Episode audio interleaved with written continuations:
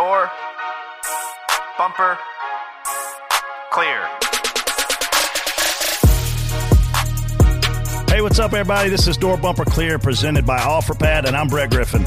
Boy, do we have a lot to cover after that crazy all star race in Texas. We got our boy Jeff Burton in the house to help break it all down. We'll talk NASCAR's decision to throw the last caution, whether Ryan Blaney's window net was fastened, Denny Hamlin's comments about the last laps, Ross Chastain's big hit, and holy cow, a lot more. Here we go. Nobody's listening, but I don't care. I'm on an episode of Door Bumper Clear. Hey everybody, I'm TJ Majors, spotter of the one truck, the 68 Xfinity car, and the six cup car this weekend. Another full studio. It is Brett Griffin spotter for Daniel Hemric on Saturday. We battled back to 11th place finish, and Justin Haley finished third yesterday in Open. We kept starting in the freaking rear. You did start in the rear often. Um, Freddie Kraft spotted for Bubba Wallace, Landon Cassill, and Derek Kraus over the weekend. Fairly uneventful for me. What's up, Casey? Hello. Hey guys, Casey Boats, your marketing professional, official babysitter of DBC. Of course, we can't forget about our lovely producer. Lovely. Jason Schultz here. Very excited to go to the Indy 500 this weekend, do a lot of content, Snake Pit. drink some beer. Get a brick. Yeah. IndyCar Jason. We got IndyCar Jason with us. And He's usually we, Formula One Jason, but Yeah. now he's IndyCar. for the week. Yeah, He'll so back. uh, well, a few weeks ago, I had a good friend of mine text me. He's like, "I want to come on your podcast," and I literally uh-huh. had to reread this text twice. I was like, "Did this? Did this guy just ask me this?" Because I feel as honored as I've ever felt. One of the yeah, I did. One of the best guys, one of my favorite guys in the NASCAR garage is joining us this week. Shout out to Mr. Jeff Burton. Jeff, good to have you here. I picked a hell of a week to come on. That's exactly what I was So going to that's, ask you. that's what I was going to bring up. TJ and I, I should have said, "Hey, I want to come on your show when it's convenient and not difficult." I'll let But you know Sunday night one week. yeah, just a little lame week upcoming. So, ironically, Dale Jr. was texting TJ and myself last night around about what TJ midnight, something like Uh, that. I mean, I was still in Texas time, so it wasn't midnight for me yet, but it was probably 11 for me. So it was yeah, probably, so midnight yeah. here, and, he, and he's like, "Don't y'all let Jeff Burton off the hook. You get him riled up, and you get him fired up. You get his opinion out of him." I was like, "Oh, we will, we will." Yeah, we got uh, we got high expectations for you. I didn't. I, you know, that's the first time I've heard someone have to think that they have to rile me up to get my opinion. You thought it was easy. it's the, yeah, it's not a the, that doesn't happen at home. I can tell you that. Yeah. How many races have you been to so far this year? Because obviously NBC hadn't picked it up yet. Obviously Harrison's racing. Have you been to almost all of them? I've been to all of them except for the Bristol Dirt Race. Yeah. I didn't go to Bristol Dirt. Um, you know, I, I I like I like being at the track, and then you know doing the, the stuff with the drivers' council, and then you know Harrison, and then just my job. Like I like to, you know, I like to be at the track. I think I learn more. I think I see more. Uh, but there are times I need to take a step back and watch television too, and and it's hard for me to watch it in replay. Like a replay is awesome, but I already know what happened, and it's hard for me to keep my attention. Yeah. But it's important for me to watch the broadcast as well. So uh, I'm going to not go to a few more coming up at these last right before NBC picks up, just because I want to get back in the, the TV flow. Right. Um, but I like I like being at the racetrack. You bring up Drivers Council, and, and that's one of the reasons I was excited you're coming on here. Tell me how you ended up. You were always nicknamed the mayor, and, and now you literally are the By mayor. boy Boyer, he stuck that on me. and now you literally He's are the mayor. so much crap in the sport. but, you, but you're leading a consolidated effort, which we've never really had. You know, not with with representation, right? So you're leading this effort. How did you get to be the guy, the mayor of of this thing, and and what are you guys working on?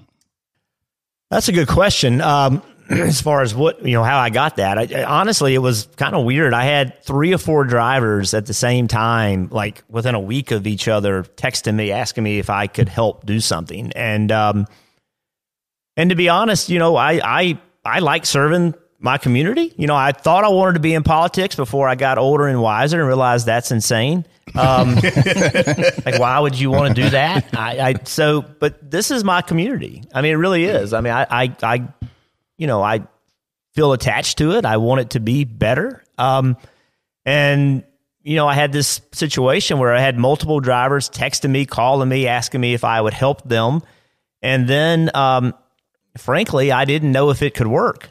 So I went and had conversations with a lot of people, car owners, uh, NASCAR, a lot of people at NASCAR, uh, drivers, clearly, just a lot of people in the industry. Uh, and, you know, the more I talk to people, the more I realize, hey, this can really help the industry. And it's not, you know, the drivers just want to have a seat at the table. Like the drivers understand that they shouldn't make every decision. Like Right. they understand that, but they also they want their input heard. They want at least have a voice at the table. And you know the the the um, I think the the one of the tipping points for me was was Atlanta when they made the decision they're going to repave Atlanta and you know completely change it.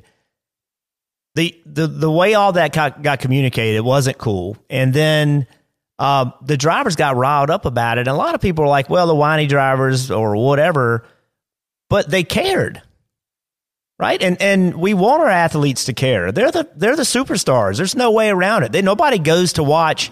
I mean, I love Richard Childress, but they don't go to watch Richard Childress own a car. They go to watch, you know, his drivers drive the thing. And so they're the superstars. That's who buy they buy tickets to come see them, and they should have a seat at the table. And and then from being you know retired and out of the sport for a while, you know, I know the things that that older drivers deal with, and and you know, is there a way to prevent that stuff? So, is there a way to move the ball on safety? Is there a way to move the ball on fan interaction? Is there a way to move the ball on making racing better?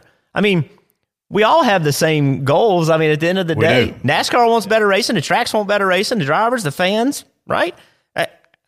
Who doesn't want it to be safer? Who doesn't? I mean, there, who doesn't want more more people to want to be at the sport? I mean, we all have the same goals, but how do we get there? Yeah. And in order to do that, all of the key players in the sport need a seat at the table. All of the key players.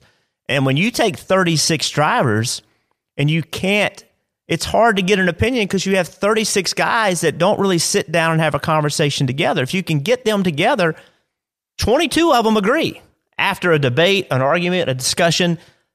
When you have 36, it's hard to get an opinion of a driver because you have 36 voices firing at you. Yeah. And so if the goal isn't for us to all agree, the goal is for us to disagree. Yeah. And to have debate and honest debate based on facts and real information, not on not on I think this is why. Here's why. And in order to get to that, you have to do it with facts and you have to have the right information. So really that's what it's about. It's not about you know, it's not a players union. It's nothing like an NBA thing or an NFL thing. It's nothing like that. That would never work in this sport. And and uh, that's not what we're trying to do. We're trying to have a, a collective voice, a seat at the table to move the ball forward, make things Is better. it fair to say the owners got a bigger seat at the table with the charters and it made the drivers' voices even less heard? Well, I think it's fair to say that the charters changed the game and the way NASCAR and the owners work together. I'm not saying that's a bad thing. Right. I Me think the owners have a major investment and they deserve to have a, a major seat at the table. And in my view, I want every car owner to get filthy rich owner a race car. Which is hard to do. But the entire sport's better if they do. Yeah. the more owners can be successful, the better it is for everybody because that mm-hmm. means that sponsorship's strong. That means fan inter- inter- interaction is strong. We have a strong sport if we have healthy car owners. And healthy car owners are going to pay drivers more. You know, what we what we need in this sport is owners just wanting really badly to hire the hot free agent. Yeah. Best guy. Yeah, the best guy as opposed to the guy with the money. That's what we Yeah. need. And so having a healthy sport allows that. And ultimately that's better for the drivers. I mean, the, you know, we want we Everybody. want- yeah, Everybody across the board. spotters. We want car owners to say, "I want you, man. I'm going to pay you cuz I want you." But they got to have the finances to do it. And so we have to be the drivers have to be part of a system that that understands there's an ecosystem and everybody's got to got to be successful.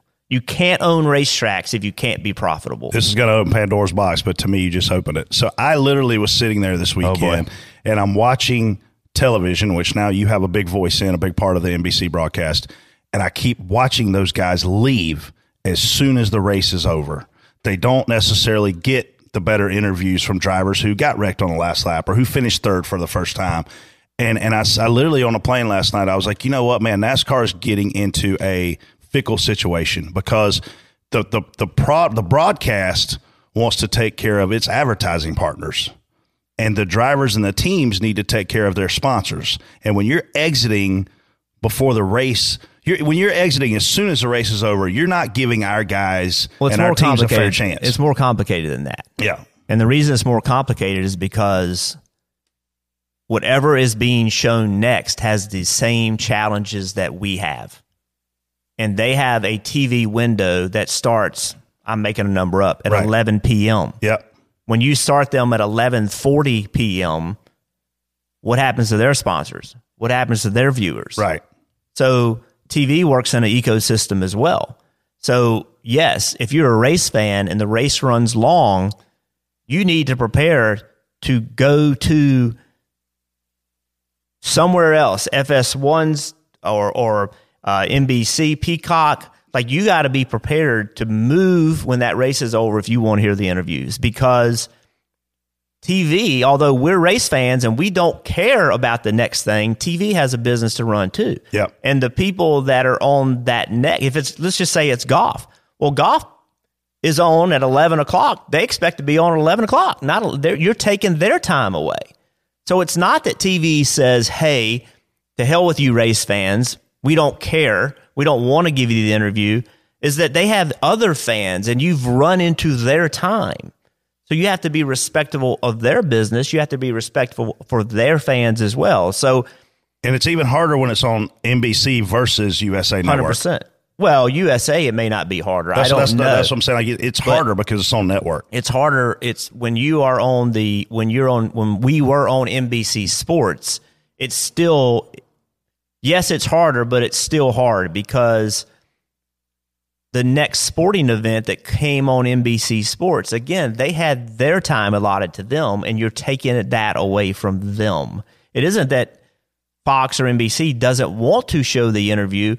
They have everyone there. They've already made the investment. They have everyone prepared to do the interviews. The investment is there. It's not a money thing. It's that you have to fulfill your commitment to the guy that has the next time slot. Right. Yeah, imagine. I mean, th- th- what would our fans look like if they went to turn on the race that starts at one o'clock and we're interviewing the jockey that finished third in the Kentucky Derby? They'd go ape. Get this guy off my screen. I don't want to. My race is starting. I want to see it. You know, it's the same thing on the backside of ours. Like they got to get to that. You know, other program, whatever it is. So my question is: is you watch Formula One race, it finishes, and it rolls right into like a post race show that lasts a little while, and they get tons of interviews. Like they get everyone gets an interview. Um, they talk about some a little bit of the events that happened right there. It seems like we're in a rush a lot, Well, they have an, an advantageous time slot. so they can. So you think about, you know, when you watch Oh, in the F1, morning, yeah, it's always at like nine thirty in the morning or So what live sport event follows Yeah. that?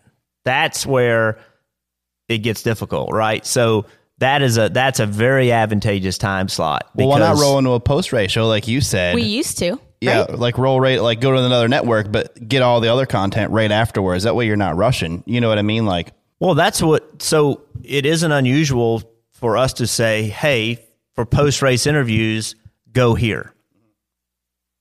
And I think they do capture the content after the. I mean, these guys are getting interviewed. It just ends up showing up on Race Hub right now, or like Jeff said, maybe they Yeah. go to a different channel. So they're catching the content. It's just not part of that program. I have seen Fox do a great job of sharing the videos after on social media to make sure that like those who didn't get to see it can. So I think they're making an effort. But I mean, you have a great point. Like there are other sports, not just NASCAR, um, that broadcast needs to make sure they you cover watch a too. football game when it's over, you roll it into like a post game show for a little bit, and you talk about all the stuff. Then a little bit what happened. I, I mean, I, I've always kind of liked that stuff. I- unless it goes to double overtime, unless the game goes long and then it goes straight to the next game. it could be. I've, that's happened too. and there's and remember you've got if you're so if you're Fox and you have the one o'clock game and the four o'clock game, you control that four o'clock game and there is time built in. The four o'clock game doesn't start at four o'clock. Yeah. The one o'clock game starts really close at one o'clock. That four o'clock game is like four eighteen, it's four like whatever. Three minutes after one, they're kicking off There's a reason they've built that little bit of time in there. for sure. Yeah. So I want to ask you about the racing because you you raced for decades in NASCAR, and when I came into the sport, 1999, um, I, I watched a lot of guys like you, like Mark Martin, and then eventually guys like Tony Stewart, Jimmie Johnson. They race like gentlemen, and the culture of this game when you're inside that race car with a helmet on with this format has changed so much. Guys are running over each other more than they ever have to win. I mean, we saw Joey Logano do what he did at Darlington. We saw Ross Chastain what he did at COTA. Like, what what is your take on how the racing culture is on the racetrack right now? Well, first of all, in those two incidences, I thought they were returning what they got, although maybe more severely. Like they got moved out of the way first. And then they said, okay, you can move me out of the way. You made the rules. You got to live by them. Now, I don't like the fact that the guys that got moved out of the way finished where they finished, right? They went from leading the race to, you know, last car in the lead lap or whatever. Like, I didn't like that. Right. But if you are driving a race car and you instigate something, then you better be prepared to pay the price. I mean, my, my the, the way I raced is I'm going to assume that you're going to race me clean right up until you don't. And then if you don't, then you've made the rules. But I'm going to go into it assuming you and I are good. Um, you know, Mark and I, so Mark Martin and I, we have a podcast now that that that we do, and we talk a lot about about that. And um, it's a different culture for a lot of reasons, and it's not. You know, I don't think so. You know, you guys know I've traveled around the country. You know, racing with Harrison, so I've watched a lot of short track racing in the last you know you know, he hasn't done that for three or four years. But prior to that, I mean, we spent three or four years all over the place, you know, watching short track racing. The the the thought that you know all these kids are just don't care anymore. I don't buy that. I don't buy that. I, I don't. You know, they don't have to work on their cars or rich daddies. That you know, that, that, all the stuff we hear. We've had that in racing as long as I can remember. I raced against a guy named Wayne Patterson at South Boston oh, Speedway. And I promise you, he wasn't a rich kid's dad. He worked his ass off and he would move your ass in a heartbeat. If he was a 17 year old, they'd say, oh, yeah, a little, little brat, right? We've seen this forever. And so I don't buy that it's just a bunch of young kids. I don't, I don't buy that. I, I do think that they emulate what they see on Sundays. And with the way that racing is today and how important restarts are and how important it is to win a race and how important it is to win a stage and how all that stuff and how important and people forget this how important points are so points with this new system everybody thinks that it's all it, you win and you're in 100% right how many people made it in points last year? Uh, two or three. Yeah, not many. Harvick barely made it. He made it in on points. The guy that won like 10 races a year before. And that guy, because he got in on points, now has a chance to win a championship. Points are as important today as they've ever been in the history of the sport. And people forget that. So every position, how many times have we seen in the playoffs a guy tie somebody or or or make the next round because of one damn point? It's never been like that. It's never been that close. So when you do that, when you say, okay, man, we're going to pay you points for every damn thing throughout the race, and those points are more important than ever. And if you win a race, you got a chance to win a championship, which from a guy that never won one is a big damn deal. You're going to get what we got. You're going to get people pushing and trying to make something happen. And the aggression level's gone through the roof. And with that, there has been some respect issues that have gone that have deteriorated. I don't think we are in this culture problem. I think it's just quite simply the reward is so big. And you know, Mark Mark and I have talked about this. I don't know if I could have existed in this this model. It wasn't my I wasn't good at that. I was not give me 600 miles, with a shitty racetrack and get go get I'll go get you some. That's me. You give me a 20 mile race on a great racetrack with tons of grip, I'm gonna run you 20th. I just that's not me. I don't know if I could have existed in this in the way they race today. That doesn't make it wrong. That doesn't make it wrong. Um, these drivers that we have today are don't tell me they're not as good as they used to be. I don't want to hear it's a bunch of crap. That's a bunch of crap. Those these guys today could win races in any era. They could have win. They I, I don't want to hear well they they ain't as good as y'all were. That's crap because they are. Are they driving? And I mean this with all due respect. Are they driving harder than you drove all the time? Yeah. Yes. Yeah. Yes. So I drove. Listen, I my I think it's important for everybody to understand that everybody has a tolerance level that's different. So, you know, when when when you put yourself in a stressful situation, whatever that is, some dude, if you're in the parking lot at Walmart and there's an altercation, one dude's going to walk. His comfort level is he's going to get in his car and drive off. Another guy's comfort level is he's going to get in that guy's face, and it's both normal to that person that individual person, right? Yeah, I've been with him. So- but that same thing happens on the racetrack. Tyler Reddick is really comfortable in situations that other people wouldn't be comfortable in. It's it's a personality thing. Yeah. So I my comfort level wouldn't have fit this. And my comfort level was really, really beneficial. If you go look at the races I won, I won Darlington. I won Texas with a track that was horrible. I won, if you go look at the races I won, I won races that were really, really, really challenging racetracks that you had to put it all together for a long day. That was my strength. I never won an all star race.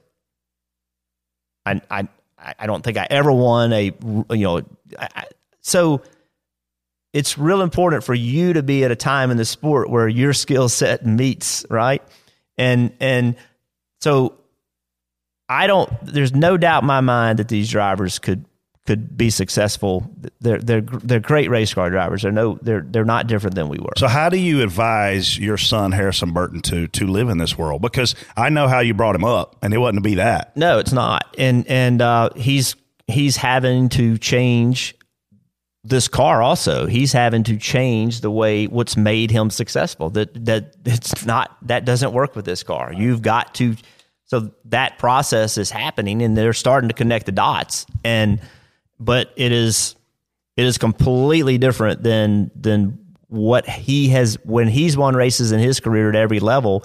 It's it's different than the way you have to win races with this car. That's another thing. This car has changed the way you have to drive a race car.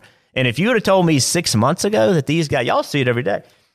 I the, the way they drive these cars in the corner, Crazy. Looks oh like they're my qualifying. God, Yeah. And in January at Charlotte, they couldn't make a lap without spinning out, and now they're like, Yeah, barely what? lifting. I think uh, nuts. You make a great point about your skill set matching your time because I think there's no better example of that than Ross Chastain right now. For whatever reason, this car just lends itself to Ross's driving style, and he's performing every week. We, you know, he's in the top five, top ten all race long.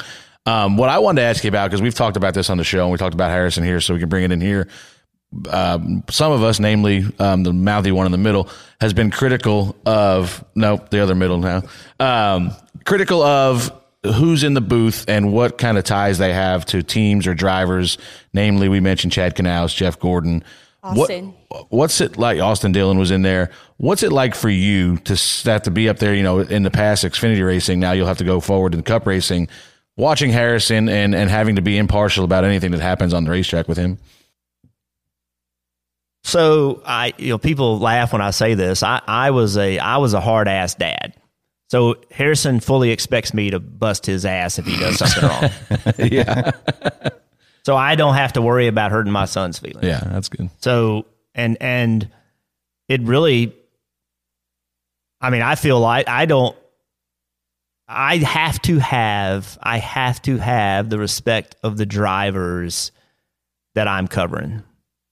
It is completely unfair and ridiculous and disrespectful for me to not recognize that I'm covering the sport, not my son. And if I can't walk in the garage and everybody know that I'm there to do my job and I can put that aside, then I need to find something else to do. Yeah. And I think is there was not fair multiple, to anybody. multiple instances in year in Xfinity. I remember, you know, a couple times he had issues, and it was, you know, I felt like you called it exactly how it happened. No, no, there was no bias. No, you know, or no, even when you were when he was fighting for a win, it wasn't like you were rooting for him. You were specifically calling the race impartially, which was, I mean, impressive considering he's your son. Well, so let's. I, it, it'd be foolish for me to think that people don't think that I want him to win, yeah. Right. right? I mean, Yeah. I'm not. You know, I'm not. A, Yeah. I'm. I'm a hard ass, but I'm not cold hearted. um, you know, clearly, I want my son to win. Right. But you know, when Harrison and Noah had that race at Texas, and Harrison passed Noah on the last corner, that was a major event in that season for Noah, way more than for Harrison. And the second they crossed the start finish line, that's what I said.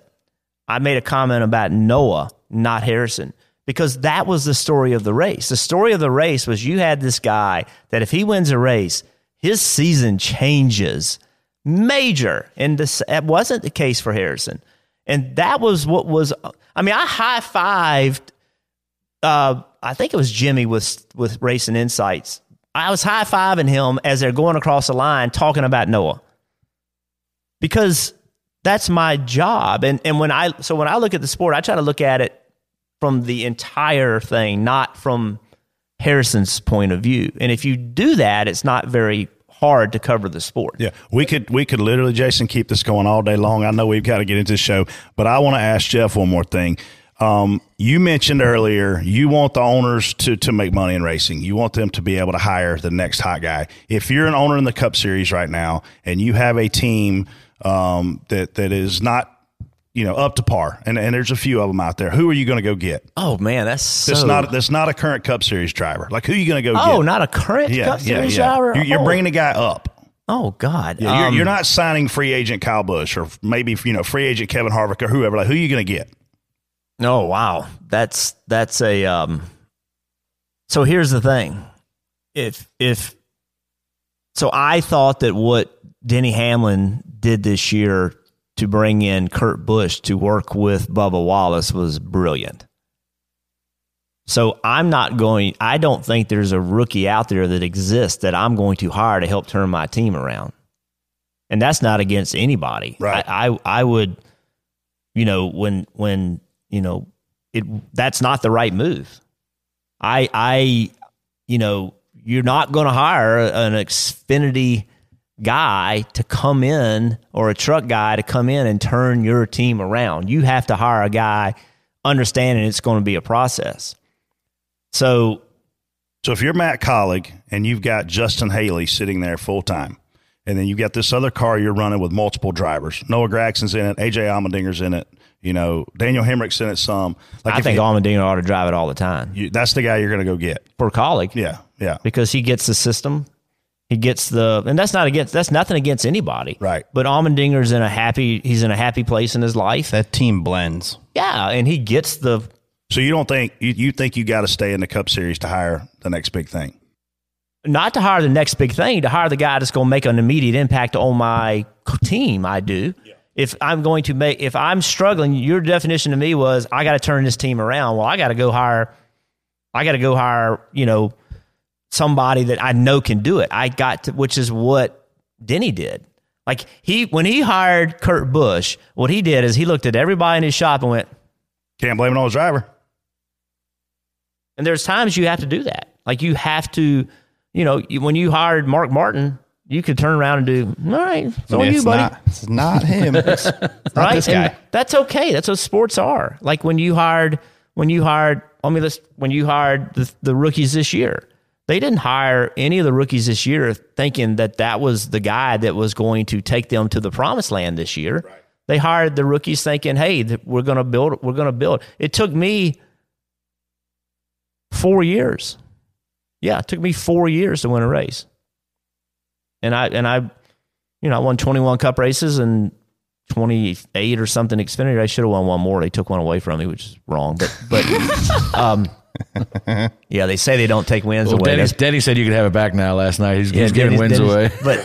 But so the, the driver thing is the driver thing is really important. You have to you ha- it's very important to put the driver in the system in which he can be successful. Yeah. And I know that sounds crazy, but not every driver's the same. They're, trust me, None of y'all are the same. they're not the same. None of y'all are normal And, either. You know, you got to put the guy in a position that suits him. Or if you can't build a system around him, go get the guy that you can. Sometimes you have to ignore stats and get the guy that fits in your program.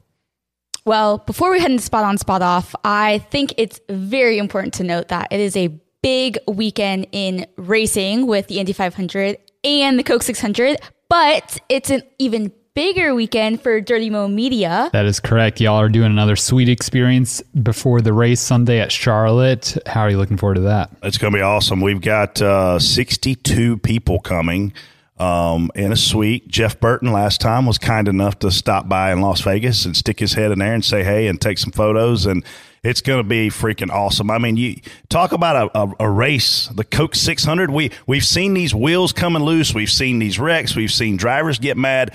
That happens in a one and a half hour window. Now we got a freaking 600 mile window. Yeah, I mean, you saw it all day yesterday. You got flat tires and all this stuff, and it, I can't think of any better way to watch a 600 mile race than in an air conditioned suite with all the food and beer you could drink. Yes, that's uh, uh why would you do anything else? Yeah. I don't understand. And, and the three of us and Mike Davis are going to be in there for at least a couple hours. That's one reason you wouldn't do it.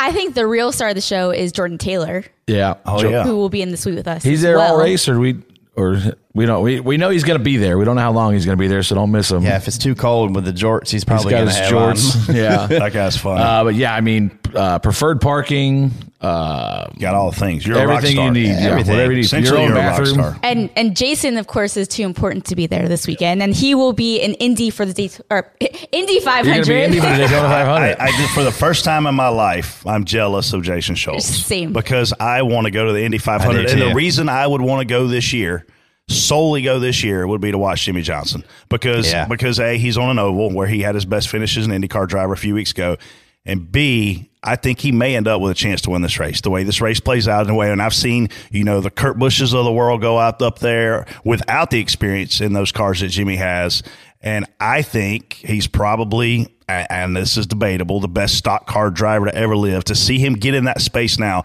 and get in his comfort zone and go 240 miles an hour or whatever those guys are doing. I was against him doing it, Burton. I was like, why the would this guy go run an Indy car at Now the look at Indy 500? Think he, he- he, he, he, he's putting it, I don't want him to do it. What's that Brett was a always quote. doing? Now- and now that I'm- was a Beep, quote on the show. You Brett backing literally said that. And now I'm so excited he's doing it as a fan that I can't wait. He's I fast. He's fast You too. can't, and if you watched qualifying yesterday and you saw that save that he made during his qualifying run, like I think everybody has to have more respect than they've ever had for him. So I can't wait to watch him on track, and I can't wait to see some content from Dirty Mo Media too. We're gonna do all the fun things: snake pit, drinking all day, milk, kissing the bricks. What a great media company Dale Jr.'s invented. Burton. Just gonna let's go have fun. Are you paying him to go or? Yeah, that's a good point. Although paid to they, that. when he went to Vegas for the first time earlier this year, his first ever trip to Vegas, they had him. Where was the first the first hotel? Luxor. Luxor. So they they didn't That didn't last long. no, and You're welcome. Thank yeah, you, Brett. What day? Let me ask you this: What day are you planning on doing all this drinking? Uh, Wednesday through Monday. He'll never make So it. I saw what you looked like in the suite Vegas. on Vegas on, Sa- Yeah. on Sunday after Well- a couple hours on Saturday. So I don't think Is there that's is point. there somebody that will be there to like make sure there actually is content? Yeah, that's a good point. We are launching a new series too called Next Level with Andrew Kurland, and he's uh, interviewing Jimmie Johnson this week. It's going to be on Dirty Mo's social platforms all this week. He's uh, going to be in charge of us, but So the guy that put diesel, Yeah, the this- guy that put Oh, diesel in his gas car this is in other charge kid, of everybody. Andrew Yeah. Carlin goes to the the Cronkite school. Super smart kid. Takes his dad's car to the gas station and puts diesel fuel in it, like at the gas pump. I'm going to ask you a serious question, Jason, right now. Mm-hmm. How did Dirty Mo Media get an interview with Jimmie Johnson at the Indy 500? Did Dale Jr. make this happen, or did Dirty Mo Media go through like Amy Walsh? Like It was h- h- How does this Probably happen? this producer. Hello? Pro- I probably made it happen. Mike Davis made made a call and we set it all up. So we're gonna get I'm just exclusive, curious. yeah, Yeah. Exclusive in Jimmie's head before he races the I, first I Indy love 500. it. It's I, awesome. I'm excited about. it. I just was curious how you got Yeah. to that. point. It'll be a good interview. Yeah. Jimmie will be awesome. yeah. yeah. So follow Dirty Mo Media all week on social media. A lot of content coming out of Indy. what's amazing to me about Jimmie is that um, you're talking about his qualifying run and practice. So he's willing to put himself out there, and um, I at that stage in my life, nope. Like I, you know, I got done cup racing, I'm done. I don't even want to race, race a late model. Jimmie Johnson went, yeah, you know what? I'll go do this. and Another huge series. yeah, and knowing that you're going to get your ass kicked, And he did. and and I, you know, I saw him at the 24 hour this year, and I'm talking to him, and I mean, he's happy as hell, and I'm thinking, damn, man, that don't look fun to me, but he's pushing himself to be better, and I think that's what drives that guy, you know, and that's why he was so when he was at his prime, that's why he was so great, is that it was never good enough, never good enough, never rested, never quit, never, you know, and and that's what makes you know, some people are so talented they don't have to work hard. But if you get that right guy that's that's super super talented and works his ass off, he will destroy you. That's Jimmie Johnson. That's Jimmie Johnson for sure. Yeah. Yeah, that's Jimmie. 100%. So, so we can't talk you into running an SRX race or anything, man. Man, Not even in South Boston. Nope. but we tried. Sorry. Sorry, fans. All right, let's hear a little bit more about our presenting sponsor, OfferPad. If you're hearing the message right now, it's a sign that you're about to make a big old move in your life. You are about to sell your home with our friends at OfferPad, the easiest place to buy or sell a home. And we're going to tell you exactly how to do it.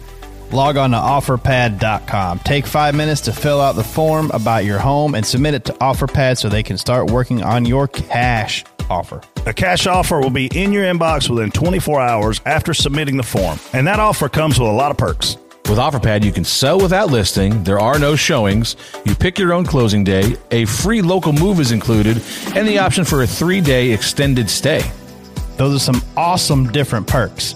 You can also browse offerpad.com for homes to buy and make sure you pick one out with a pool for Brett. I need a pool, as hot as it is in here. We just raced in an offer pad market in Dallas and Fort Worth, Texas. Now we're headed home to Charlotte, which is also a huge market for offer pad. Those are two great markets to buy or sell a home in. You can come be neighbors with all of us in Charlotte and be close to the lake, great food, and everything racing. When asked where you heard about OfferPad, select the NASCAR option so they know we sent you.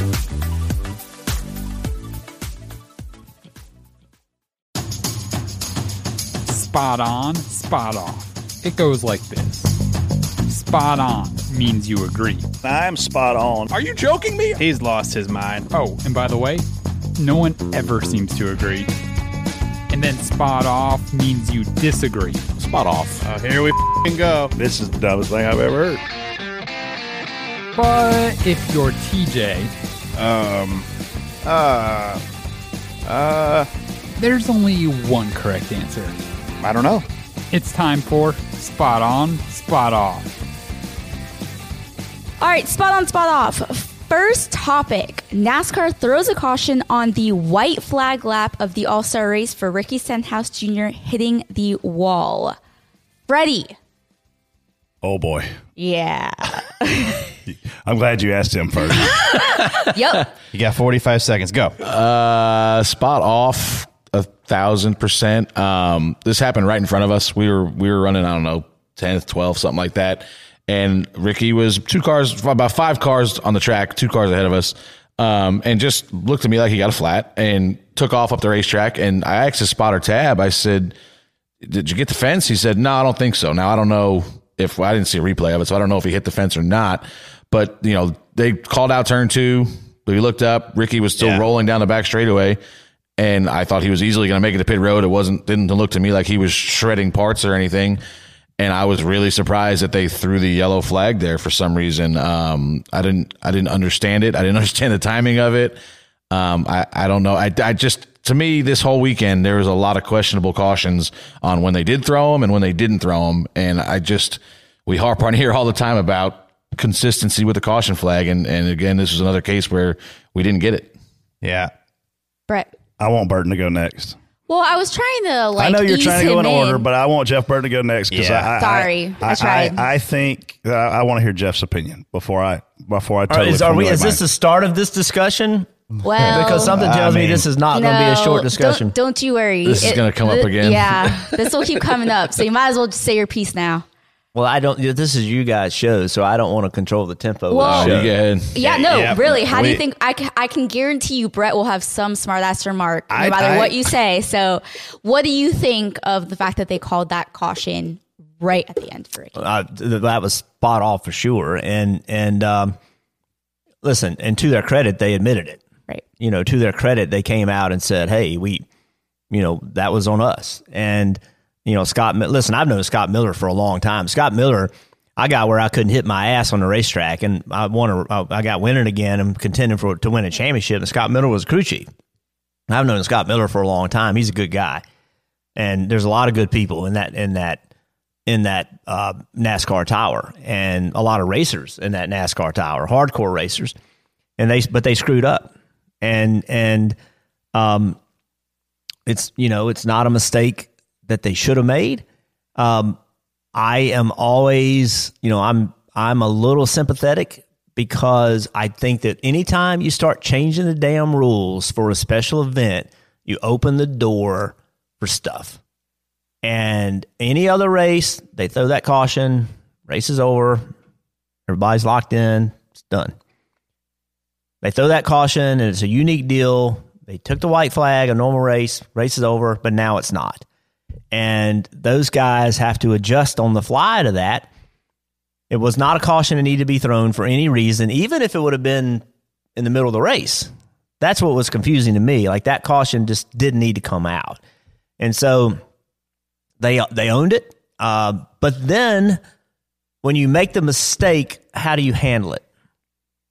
And I will tell you that I think one of the worst calls in the history of the sport, in the history of the damn sport, was when they put Jeff Gordon in the damn playoffs because of what happened at Richmond with with the MWR cars. Brett, yeah. That was a it was that was one of the dumbest things that ever happened in the history of the sport. And I will tell you, when they made that call, it made me wonder if I even wanted to be in this sport. It was so horrendous to put a guy in the sport because what might have happened.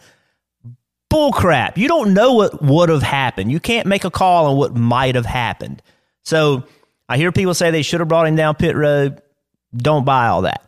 What they did, well, I'm watching it. I had left the racetrack and gone to the hotel and was watching the race in the hotel. I was in full confession. I was at the bar. There were three Yeah. guys at the bar, and they were like, "What's happening?" And I'm like, "He ain't getting that window net up." And they ain't turn gonna around. They happen. turn around and No. look, and they recognize me. Like, well, there's a guy that should know. I said, "He ain't getting that damn window net up. It ain't happening." Not possible. yeah. Brett, but we, we've talked about this a lot where fans basically are pissed off when the race ends under yellow. So now they're trying to change it. Don't you have to give NASCAR credit for making at least an effort on on a non point race? If it's a real yellow, It was another 100 feet. Yeah, I, I mean, I back up to Saturday's race. I'm spot off for this, obviously. I back up to Saturday's race, and and we had a car to spin in one and two, a lap after a restart, and it was in the middle of the pack, and it was a full blown wreck. And we stayed freaking when I got I finished when I got finished spotting that particular wreck, the whole spin in front of you, he's in the middle, go to the bottom, do all these things, and I look down and I'm like, they they haven't thrown a freaking caution. It's under green, you got to go. Then the next thing I see, Justin Allgaier, who had a dominant car, he goes into one, he gets a flat. He is completely out of the way. He's not strowing debris on the racetrack. He comes off a two, and they throw a caution, and I'm like. So we throw a caution for something that's not a wreck, but when we actually have a wreck, we don't throw a caution. It goes back to what Freddie said, consistency. Here's what I want to know. And this is a question I asked Jay Fabian last year and he didn't answer me. Who decides if we're throwing the caution? That, that's what I want to know is who actually, because that's the person that needs to be a, is, is it Scott Miller? well, Scott, if you listen to what Scott Miller said last night, And I love Scott Miller too, by the way. Yeah, what Scott Miller said last night was that they were they saw the incident, they were talking about it, and the he, the the quote. I'm not going to get it perfect. Race director looked up, not sure what he was looking at. He pushed a button to throw the caution. That was Scott Miller's words. So in that situation, that was the race director that has the button that turns the caution lights on. He looked up, saw something, hit the button. That's in Do you think the race director in the Cup Series should change on a weekly basis? Or should it be one person that is a David Hoots mastermind of that position? Do we, do we need one guy or do we need multiple guys in that role? If- so if- listen, if the common happens. sense tells me one guy, but I but but you know, listen, I I one thing I've learned in my life is that until you walk in someone else's shoes, you don't really understand what they do. You don't really understand the challenges. So common sense tells me there should be one guy, but I don't know the pitfalls in having one guy. There's a reason they have two. They're not a bunch of dumbasses. There's a reason that they have two. Now, I'm not saying that's right or wrong, but there is, if they have two or three or four, whatever that number is, I don't, I honestly don't know. But common sense tells me the same way we, I remember the conversations about NFL referees, should they be full time people? And I'm like, well, hell yeah. I invest my Sunday to watch an NFL game. I want it to be officiated the best it can. But did having a full time guy make the officiating better?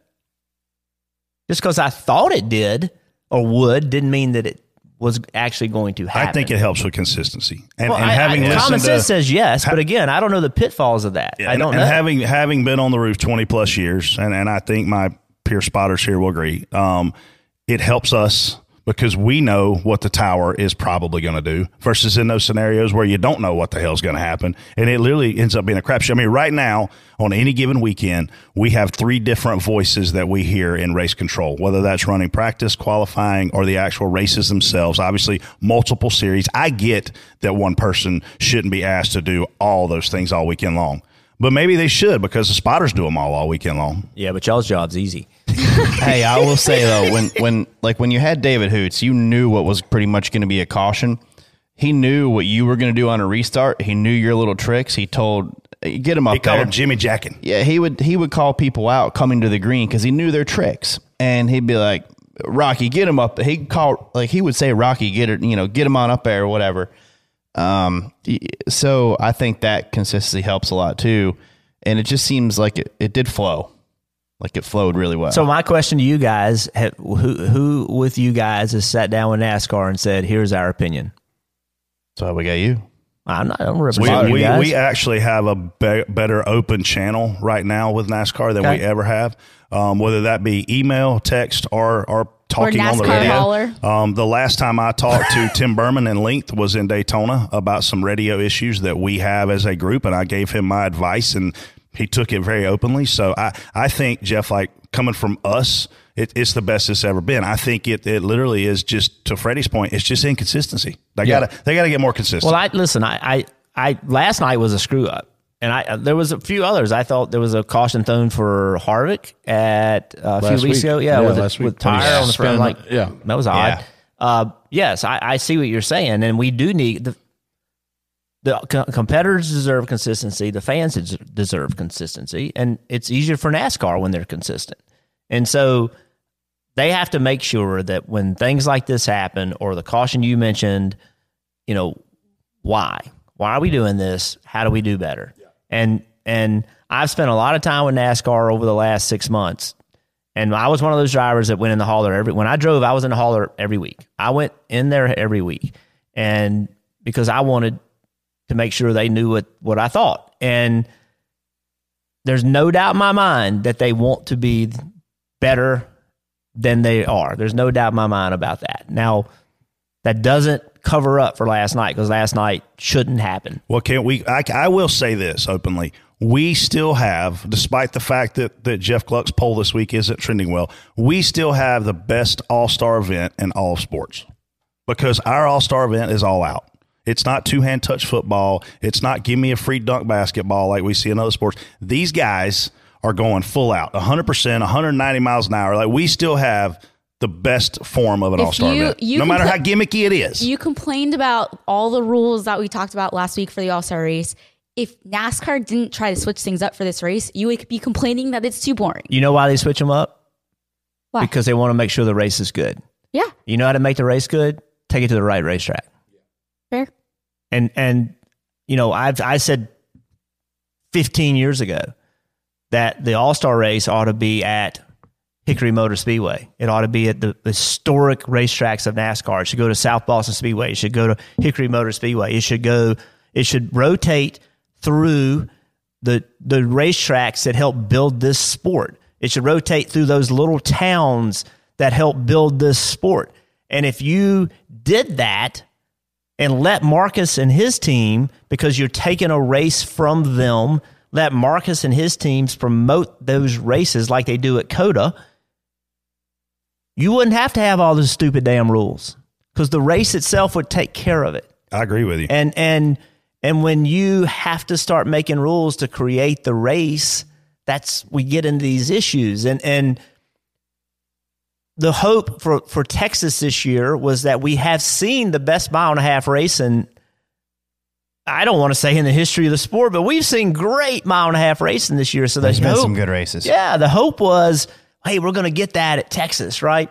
But what our expectation for an All Star race is we think Davey Allison and Kyle Petty across the start finish line every All Star race is normal. It's not, and so, but you will stand a better chance of having that if you did it on a track that you couldn't get away from each other.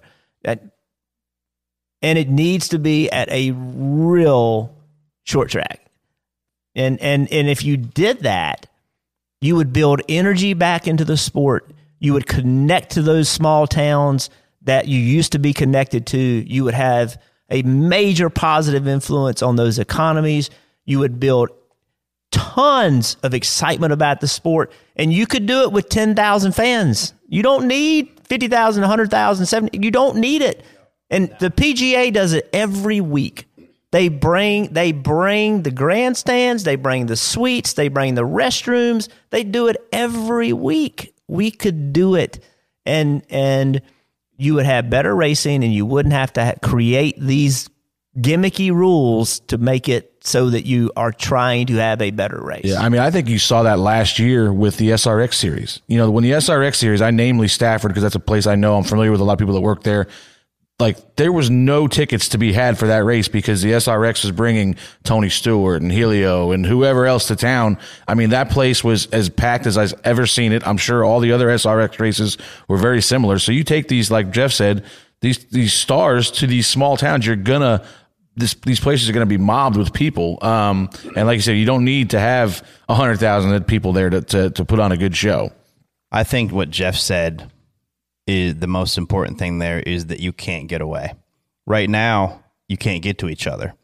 And you go into one and in qualifying, and we can hear these guys when they lift now, and you got the guy, the guys up front are you know, wham, mom, back in like, and then you got guys that just lift for a couple seconds. They're half a second off. At a short track, you don't have that. I looked down yesterday at the last, like 12 to 15, 12 to go. danny had put tires on whatever, 25 to go, 27 to go. And Blaney's on the same tires he started that stage with. Blaney's two tenths faster than him. Like I don't understand. I mean, that's Denny obviously a Denny tire couldn't issue. pass us. Yeah, I mean, He couldn't get around us. it's obviously an issue with the tire, but you know, at the same time, like that, that's the race we're putting on where this guy's out there on 25 lap older tires and he's still faster than the guy just because he's in a little bit of dirty air back there. But if you go to a Hickory, what happens there? You can't you can't do what you can do at Hickory. If Alex Bowman had four tires last night at the end and couldn't pass us, I'm going to go ahead and tell you if he gets to us at a Hickory, he's going to get around us because he's going to go in there and lay out, not break quite as hard, and shove us up the racetrack. And that, then we're going to race side by side until he has enough of it, and he's going to roll us up a little higher than we want to in the middle and take off. But that that's good racing. Like I'm not saying when I saw some great race, I did see some great racing last night. I watched, shoot, I watched Alex and Ricky race side by side for five laps straight.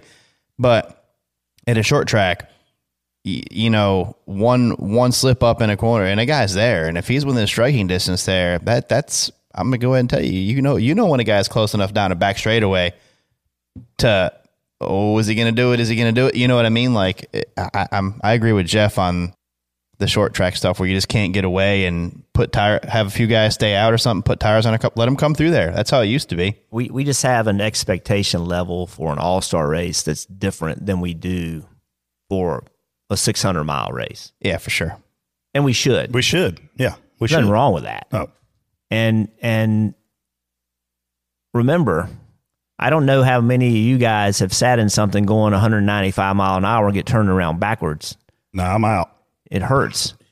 It looks like it hurts. and and it's an awful lot to ask I mean, these guys don't sit in those race cars thinking about getting hurt. But it's a whole nother world when you can just damn door slam the hell out of somebody and maybe get out and, and you know, your the consequence is getting punched in the face. is different than the consequence head on in the wall at, Yeah. at, at Texas. It's different. I think we saw this yesterday. We, me and Brett were talking about it during the Open. Um, Suarez came across the eight's nose in the second or third stage, and they could easily wrecked if if Reddick wanted to stay in there. They were going to wreck. Um, and somebody on his team, I don't know if it was crew chief spotter, told him, you know, when you get back to him, you better you know take care of that. And Reddick's like, no, I'm not wrecking a guy in this car at this place. Like that, you don't do that here. You know, like it's not something you can do. Um, so you know that, that you have to race with that respect level of you know, and we have we build it up like. What are these guys willing to do for a million dollars? You know, I'm this going is to tell you, this Hickory, is it. You know, Hickory, that guy's going up the hill. The Oh quarter. yeah, he's gone. This is a good segue to this next point. Yeah. Yep. Ryan Blaney wins on the final restart without a fully fastened window net and isn't penalized, but Scott Miller says that they felt Blaney had the window latched because he has both hands on the wheel and the window net was up. Spot on, spot off, Brett.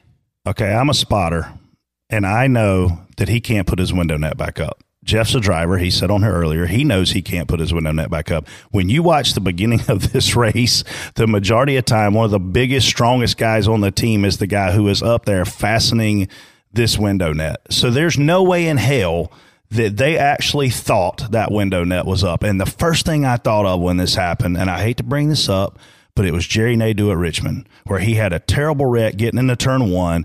He hit driver's side and he hit the wall. And we aren't sure. I'm, I was told we aren't sure if the window net was able to keep his helmet from hitting the wall, the way his body gave and flexed and the way his head went. We're at a mile and a half and we're doing mass, massive, major high speeds.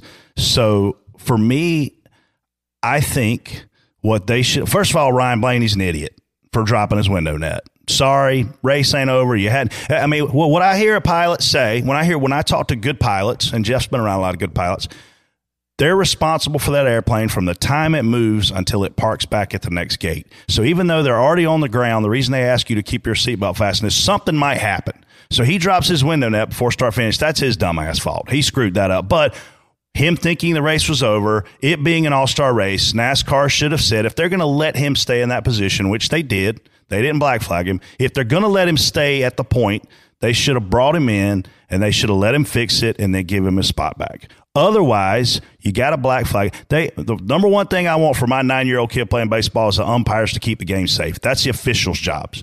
I don't think that was the case yesterday. I'm huge spot off for this. I'm okay with bringing him down pit road, but I don't think you bring him down and let him fix it. That's his mistake. You said it. He was my leading candidate for what an idiot this week because he didn't know the rules. The, the, the first rule about my job is know the damn rules, and you got to know the rules. That was the yellow flag you saw, not the checker flag. I noticed that. You know, I, I'm full disclosure. I didn't know that that was a deal, but when I saw that that was the yellow flag and not the yellow and the checker together, I said, "This thing ain't over." You know, and he made that mistake. And like you said, we know that he did not, could not properly fastened his window net. What he did was pulled it out of the backside for He anybody. What anybody doesn't know, you know, he, he had it fully connected and was trying to latch it, trying to latch it, couldn't get it. So what he did was pulled it out of the backside to take all the tension off it, so he could latch it with the front He and make it appear that it was latched.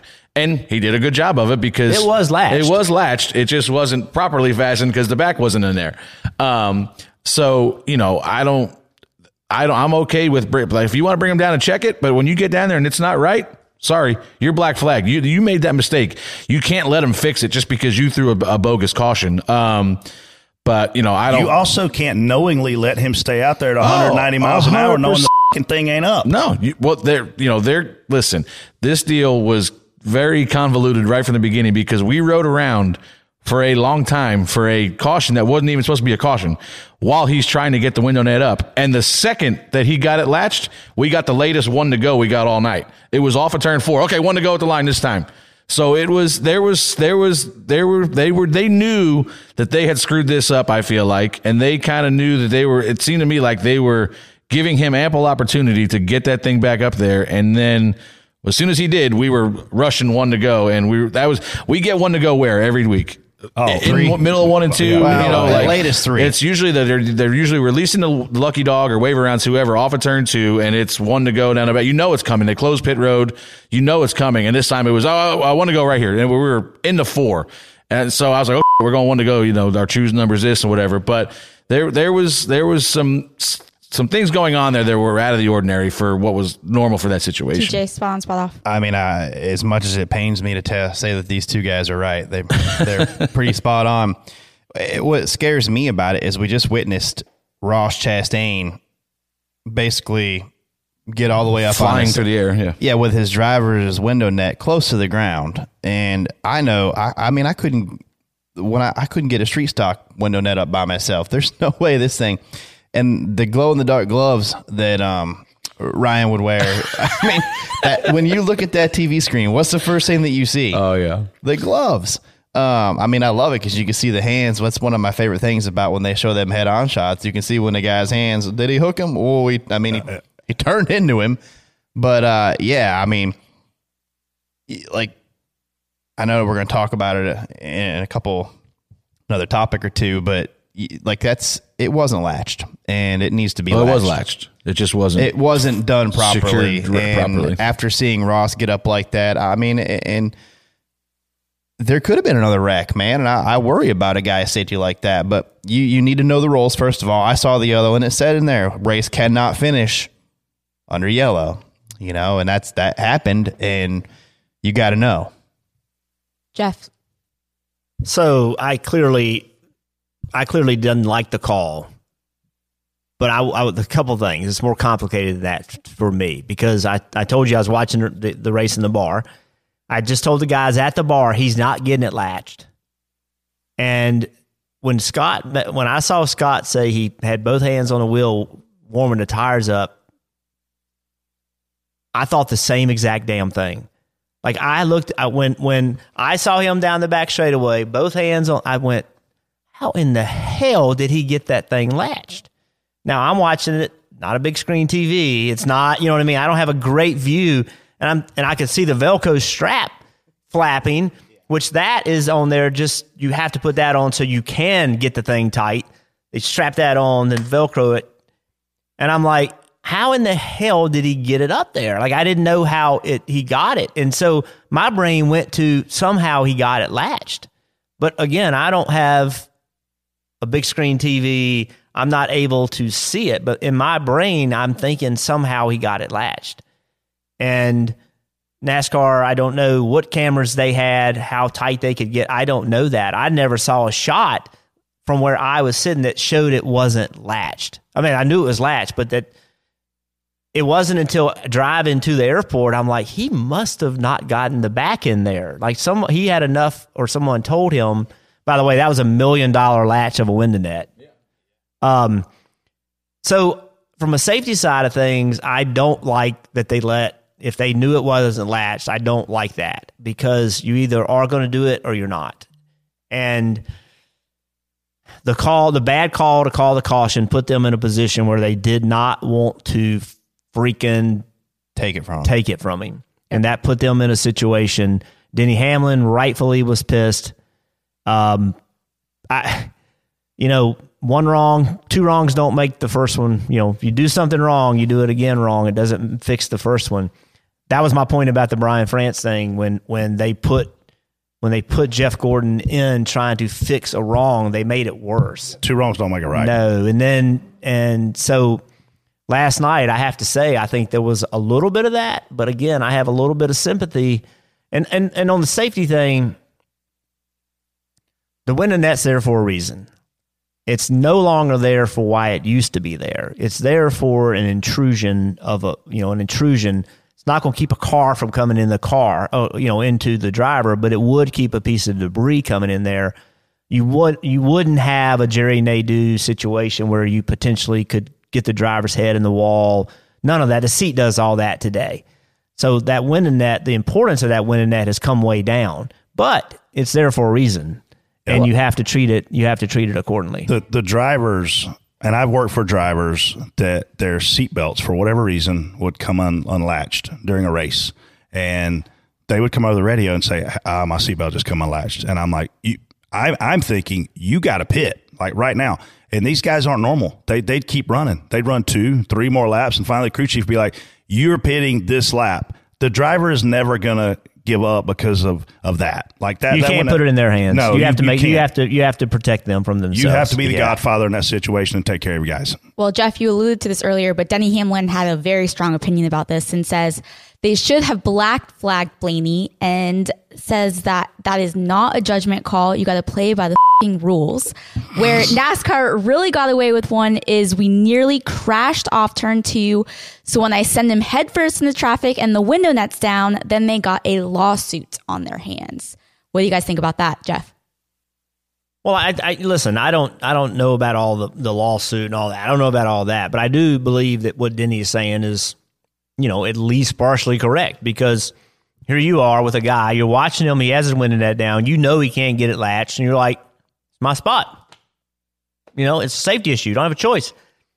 I, I see where he's coming from. I don't. I don't disagree with Denny at all. I. I I, you know, Denny will go a little further than I would on the way he says things, but but what he the essence of what he's saying is he's not wrong.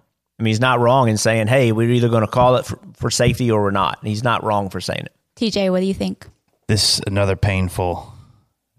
I, I agree with Denny as well. Denny's right again. Uh, Told you. he hit the he uh he hit the nail on the head, man. I mean, y- you're not gonna not gonna let somebody else run around there with a window net that could be down. Um, it just- wouldn't happen on the fifth lap of the race, No. so it shouldn't happen on the last. It d- doesn't matter what lap it's on. If it's not la- if it's not wor- correctly put up, it's not correctly put up. I, I You know, so- think that a NASCAR official should have been in their pit box, and I think NASCAR should have said, for safety reasons, Ryan Blaney has to pit. And if we find that his window net is secure, he can maintain his position as a leader. If it is not, we're going to have to fix it, and he's going to have to start in the back. The I don't. It's a hard thing to do because you put him I'd in have that been position okay with to that. start with. I'd have been okay with that. I, I think I, I agree with you. You can't let them fix it. You can't let them fix it. No, th- But, absolutely not. But it wouldn't be wrong to say, "Hey, prove me you got it fixed." Yeah, yeah. I think that's what I think that would have been the the best case scenario of come down here and sh- we see it all the time, short track racing especially. You know, you, the guy in front of me is leaking. Okay, you know what we're gonna do? We're gonna bring him in here and check if he's leaking. If he's leaking, he's not. He's no. He's got to stay on pit road and fix it. If he's not leaking, you go back out there. You get your spot back. You know, I don't. I don't know what the rule is. I got to look up and see the wording of the rule. But like, is the window net? I mean, we rode around there for I don't know four or five laps while he was trying to get it up. Like, is that should, should he be black flagged under That's caution? eight or nine minutes, by the way. Yeah, and that's uh, like these. It has to be latched at all times on a racetrack, right? So even under caution, I would think it should have been. Uh, listen, his your window net's down. Post to twelve right now. Your side the, window's the, out, put The window net's down. You know, Yeah. the first as soon as he drops it, it should be. It happens once You or twice a year, most of the time, and every time that person gets brought to pit Yeah, road. and it should be, and it should be immediately as soon as you see it. Not like okay, right before we go green. You know, it's it was almost like they were waiting to see if he could get it latched before we go back green, and if he couldn't, They then they were were going to black flag him. it remember, yeah, remember, 100%. they would they would holler at us to tell our drivers to keep your windows nets up until you get to pit road. Remember, like after races, like tell your drivers windows window nets up till they get to pit road. I quit listening after the checker, checker flag. I don't know. if well, he- you're on the elevator at that point. Oh, I got Brett. I got Brett yesterday. He did. He pumped the shit out of me. You'll love this. So Brett is, you know, he was going to fly home immediately after the open because if he if they didn't make it, and uh, so he's got all of his stuff, and he's like, okay, well, you know, this sucks. We're not going to make it, but but I'm going home now. I'll be home by eight nine o'clock. So he's races over. He's got all his stuff packed up, and he's done. And I'm I'm on my phone, just pretending like I'm scrolling Staring Twitter at his phone. I'm like, staring like at my he's phone, reading something intensely. and I'm like, oh, I said, damn, Justin Haley won the fan vote. I tell him, and he's like, his face dropped. He's like, "Ah." I was, I'm like, I'm just kidding. I had told Justin the week before we had crashed out, and ironically, we went to a bar. We caught on fire, so we went to a bar. Haley and I did, and I was like, "Listen, man, I love you. I want you to race your way in this All Star race. I'm not going to get on Twitter and promote anybody to vote for you because if we don't race our way in, I don't think we deserve to be there. I don't yeah. like this fan vote. I hate to. I, I, I, I when I when I had to run that damn thing, it made me so mad after running the all open. It was so embarrassing. And um, I mean, it is. It's like you suck. You got to run the open. And, And now you have to drive all the way to Texas to run the open. yeah, and and and and a um, race doesn't even suit you. and they, if we're gonna do the fan vote, you need to politic. My ass ain't politicking for somebody to vote for me. like if they want to, they can. But I am not going to. you're not I mean, there votes. were political campaigns over voting for you. The hell with that. Oh, not was any part of that. It's getting hot. Oh, spot on, spot off. Dale Jr. tweets Stage one was about as fun as a rice cake.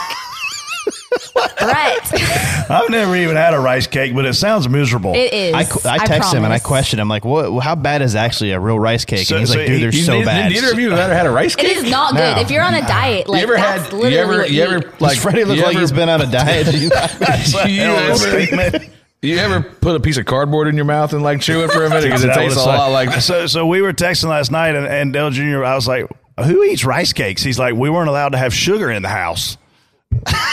I like, so obviously Dale Jr. wasn't a big fan of stage one. I don't think he was a big fan of Stage. I'm of spot on for happened drunk Dale. Jr. tweeting. That's what I'm spot on for. Hey, listen. One thing. I, one thing that you get with Dale Jr. is 100 percent honesty. He will tell. He is the most. He and Mark Martin are the two most honest people I've ever been around in my life. They might say some stuff you wish they had to say, but Yeah, it's their is- straight that up honest opinion. That is true. So talk about Mark. Just to go back on this Blaney thing for a second.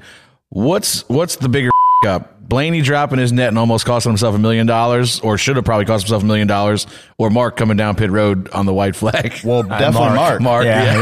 Yeah, Mark, because Blaney got away with it. Mark didn't. well, no, Denny gave Mark his win back last night. He gave Mark that win back. He gave uh, he gave Dale a championship, I think, last night. He was giving out trophies because he said we can do it. NASCAR can do whatever they want now. I talked to Denny last night. He's like, I would love to come on Door Bumper Clear, but I'm glad it's not going to be tomorrow.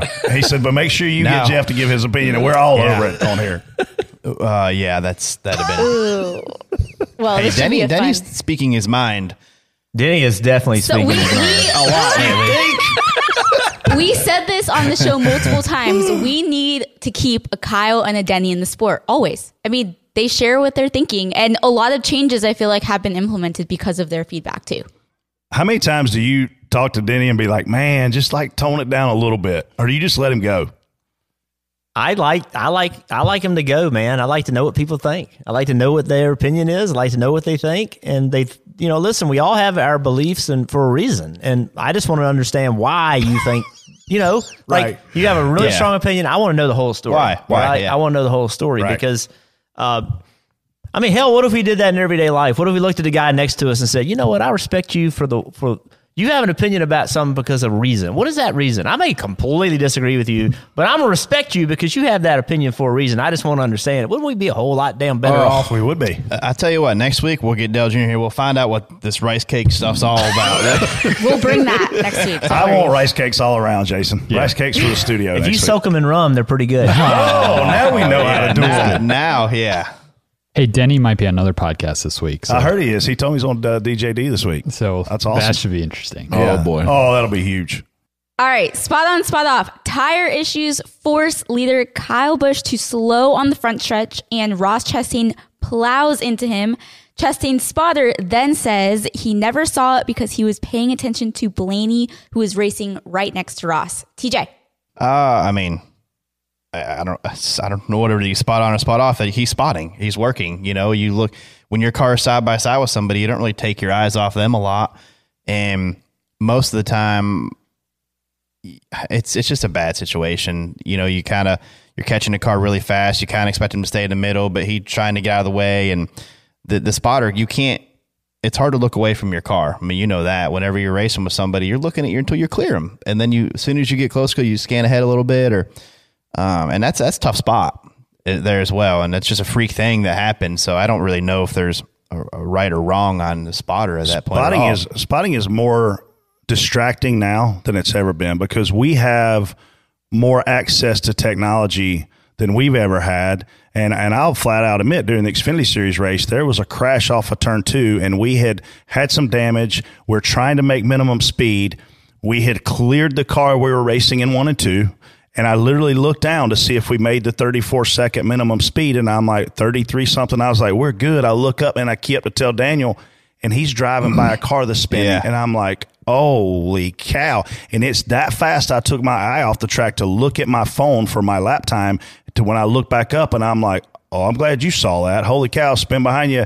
There's a caution out, right? So when, when you're spotting um, you tend to, or I tend to watch the car that I'm spotting for. And if they're in traffic, you're helping them maneuver that traffic. And then you're constantly scanning about 25% of the racetrack ahead. Yeah. Because if something happens ahead, you need to be able to tell them. You're not so much worried about behind them, what's going on behind them, unless there's a big run coming. Um, but, but as a spotter, for Brandon McReynolds to stand up for him, uh, it's it's extremely difficult to watch the car be in traffic and also have the peripheral vision to see trouble up ahead. And you often, I can't tell you how many times I spotted for Burton for three years. I can't tell you how many times I'd see him slow down and wonder why is he slowing down and it would be because he saw something before i would see it because we're so focused on that car at that moment in time if they're if they're covered inside or outside I mean, I wrecked the hell out of Bubba at Vegas in an Xfinity race for that reason. We, you know, we went into one. Almirola put us middle of three wide, and I'm spotting my, you know, I'm spotting just off that three wide, trying to get clear, and it was into one, and then somebody spun off a two, and by the time we got clear, I looked up, I scanned up, and oh, check up, check up, and it was just too late. You know, Bubba locked the brakes up and and slid into him. And it's just like you said, like you you you you can't look at two places at once. You know, you, you're I'm spotting off of a three wide situation, and then all of a sudden, when we go, okay, we're clear of that three wide deal. Oh, there's a car stopped in front of us. You know, so the thing that that I question about this whole deal is why, if you're the 18 team, do you stay out here? Um, I didn't understand that. You win the first stage. All you've got to do now is run 15th for the next two stages. And, and you're on the pole for the final stage. Like, why would you? We've, we've seen the last three or four weeks, especially last week, tire issues when guys running 35 to 50 laps. You're asking your tires now to go 50 laps for for what? Like I don't understand what the thought process was there. You know, you come in, put four tires on. I think you know you're going to drag at least five or six guys with you. So maybe you got to beat one or two guys in the stage to stay in the top 15. But it just seemed unnecessary, and it seemed like the risk versus reward wasn't there for me. Why why you would stay out and put 50 laps on your tires when you when you know you've got the pole in the final stage if you just run top 15. That's a good point. I hadn't thought about that. I listen to me. I thought Chastain's interview said it all. He's like, I just picked the wrong lane, and and and I don't. You know, I'm I'm the guy that um. There's only one driver, and and I, you guys love your responsibility. I'm ignoring this Latart. He'll I'll call him back. Oh, put him on. um, you know, there's only one guy goes infield care center. That's the guy driving the car. And I love that you guys take the responsibility for, hey, that's my car, that's my driver. But he has to make the ultimate decision. And and when you got a car in front of you and you know he has a problem, you've seen he has a problem. And I think in Ross's mind, he Kyle could not keep the car down. He was thinking Kyle was coming up the racetrack. The safest thing for me to do is to go underneath him. He had to make a split second decision. It wouldn't have mattered what the spotter said. He Ross had to make that decision about okay, here's here's the assessment and do it. And he just chose wrong. And he, I thought he said I thought his interview was was just spot on. I just chose the wrong line. Yeah. What's fun? What's funny is uh, right after that round of pit stops, some guys stayed out. I think the five stayed out too. And There's a handful of them. Yeah. so Tyler Monn looks at me and is like, "Why would you guys? Why would anyone be pit?" And then the five blows the tire as well, and I'm like, "So, you want to talk about that?" Um, funny thing at Texas, same type of deal. We're coming off turn two with Dale Jr. Clear. I look up into turn three where the next wreck could possibly happen. David Gilliland and Juan Pablo get into it off of two, wrecking each other. He starts screaming at me. Were you not going to call that wreck? And I'm like, dude, uh, uh, you know, like 43 of the best drivers back then. I figured you guys could get down the straightaway without wrecking. The only thing he, he literally keyed up and goes, "Good point." And that's the last thing he said. Like he flipped out for a second. to, Like, to my disadvantage, I spotted for Michael Waltrip early on in my career, and he is really tough on a man's ego. Uh, he will just tear you completely down. But to my advantage, one of the things he taught me is don't tell me something I already know. I don't need reinforcement. Look ahead of me and help me get, you know, help me keep me going forward. Don't tell me something I already know. I don't need to know that. So I was able to take between what he told me and Elliot told me, and, and hopefully it made me a better spotter. But, whew, Michael can be tough. Well, continuing on the All Star Race drama, Austin Cindric beat Ryan Blaney for the stage two win, and Blaney then bumps the two under caution and says, Don't ever let him touch my race car again. Spot on, spot off, Jeff. I didn't understand what he was so mad at, to be honest. I mean, I didn't see. Maybe I missed something. All I saw was a little bit of contact down the back straightaway. They, you know, they were looked like the side draft and had a little bit of contact, and Austin got clear. And then something happened in one or two that didn't make television because Austin they were they were like a couple cars apart, getting into one, and the camera panned back to something else, and then off of two. Blaney had no momentum, and the 24 was going by him. So I don't know if Austin maybe took his nose, you know, to come across his nose or uh, threw a block or something in the middle of one and two, but he, had no momentum off of two. Austin on on the broadcast, Austin said, "So I, I for future reference, I want to understand what I did wrong or something to that extent." And they said something wanna vote. about something We- about air blocking. That's And- that's what I that's what Do y'all remember the Daytona 500? exactly when what was Blaney was going to win the Daytona 500. Also, Cindric made a massive block and it put Blaney in the wall. That's probably still what's wrong. Oh yeah. Well, and you have a you have a unrealistic expectation from a teammate. Let's be clear. Like you, oh my god, you're supposed to be taking care of me. I'm a teammate, but you don't take care of his ass, right? Like that's you have this unrealistic expectation when it comes to teammates. That always stirs the pot. It just sucks because it costs them the 500. Yeah, it's cost. It it's it's Like- funny that you know you you say I don't don't let this guy touch my race car again right after you run in the back of him.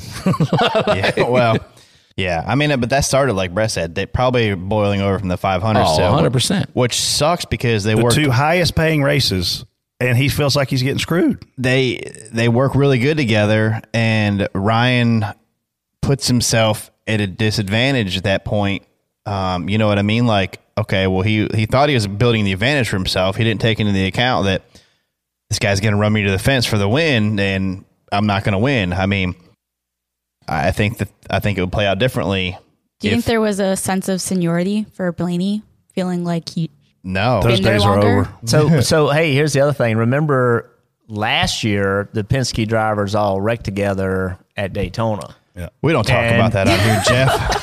But there was a That's post. TJ's there was fault. a post. I know it was his fault, but We don't talk about that. It was about a that out here. post conversation about okay, how are we going to work with each other on the speedways? And then you go and you got two Penske cars battling for the 500, and one guy gets an.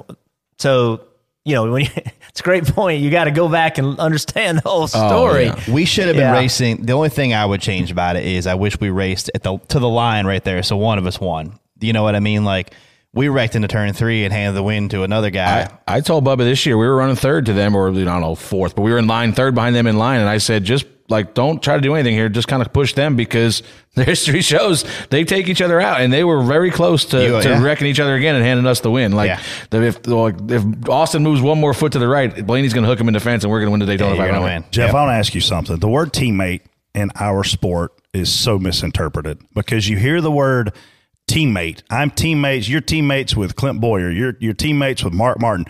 They're not on your team. Your your teammates are your crew guys. It's your pit crew. It's your crew chief. They're- What do we do to fix that? Because they're not really your teammate. So I don't think Owners- fix it. owners want the teammates to be teammates. The like, I'm gonna look out for you, buddy, and you, he's gonna look out for me, and we're all. But man, to be successful, you got to be a selfish ass when you put the helmet on, and um, our best drivers get really selfish and and and care about themselves at that big at those big moments. That's what define. That's what makes the greats in every sport. Is that you know the you playing your role in your team. You know they say there's no I in team. Well, I say that's a bunch of crap. If everybody does their role, that makes the best team, and that starts with self identity. And if you're gonna if you're gonna go make something happen, and that means you got to go make it happen against a teammate, well then that's what you have to do because that's what makes you successful.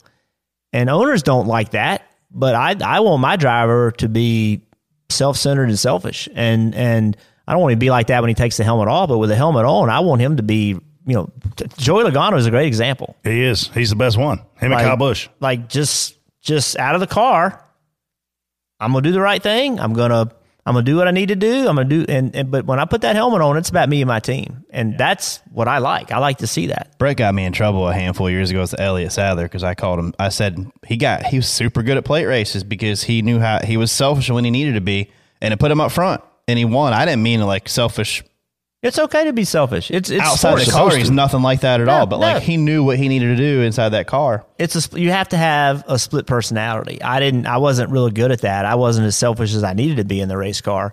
Um, but it's it's you don't want to be that guy out of the race out of the race car because nobody's gonna come to your funeral and say bye to you. But when but when you are in that race car, you it's you know those people, you know that got home last night at four in the morning and are at the shop today working on those race cars they deserve and expect you to be that guy that's going what to it do what you need to do. And and and so yeah, teammates are teammates, but I still think you have to be careful not to get sucked into being the great teammate all the time. Because if you're the great teammate all the time, that means you know Rubens Barrichello was a great teammate to Schumacher. yeah. Which Yeah, one would you rather be? Schumacher. Uh, yeah.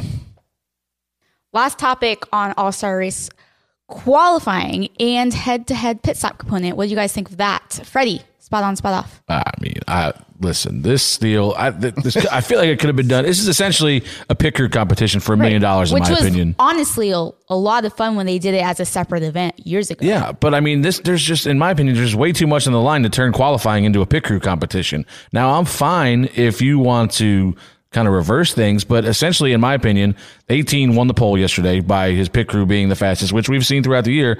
They're they're the ones that are tweeting out about the fact that they've laid down a sub nine second pit stop or whatever it is. So they've probably been the fastest team, but if I think if he doesn't get that flat last night, he's going to win the race because he's a very good car that's going to be on the pole at the at the last stage because of what his pit crew did in qualifying. You know, he wasn't. I don't even know where he was, third or fourth in, in uh, speed qualifying. But you know, I, it, it puts certain teams at disadvantage. I mean, you look at the forty five in that group of eight.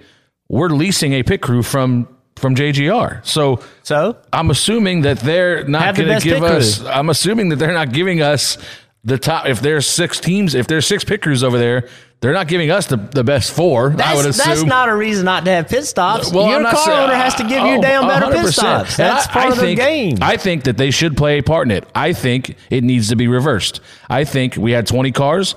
I think you line that up. You line it up in pit stall 40, not in pit stall 1, and you do a pit stop, the 10 or 20 cars. So you got 10 matchups. You do the pit stop in 40, they drag race to the start finish line. There's your pit crew competition. Now take those 10 guys and run a single lap qualifying and let the fastest guy be on the pole. At least have some speed to earn it. Don't I don't I don't think we had a pit crew competition in the race too that paid a hundred grand and and gave up fourth and gave you the fourth spot for the for the final stage. But so now you're giving. You know, I, just I didn't think that you needed to turn qualifying into a pit crew competition because that's all it was. That had nothing to do with speed of the car. You know, you gave the pole or the, or the top four or five spots to the guys that had the best pit crews or the best pit stops. You look at James Small; he tweeted out they had a you know equipment issue. That stuff's supplied by NASCAR. So I mean, I, I don't I don't understand. You know, I, I- it just didn't seem to me like you, you turn qualifying into a pit crew competition for a race that's going to pay you a million dollars. Brett. I'm spot off for the fact that when they said go, you drove all of about 20 feet. Like I want to see a race car driver drive, and to to say I could have literally been in my soccer mom SUV that I had it for the for the weekend.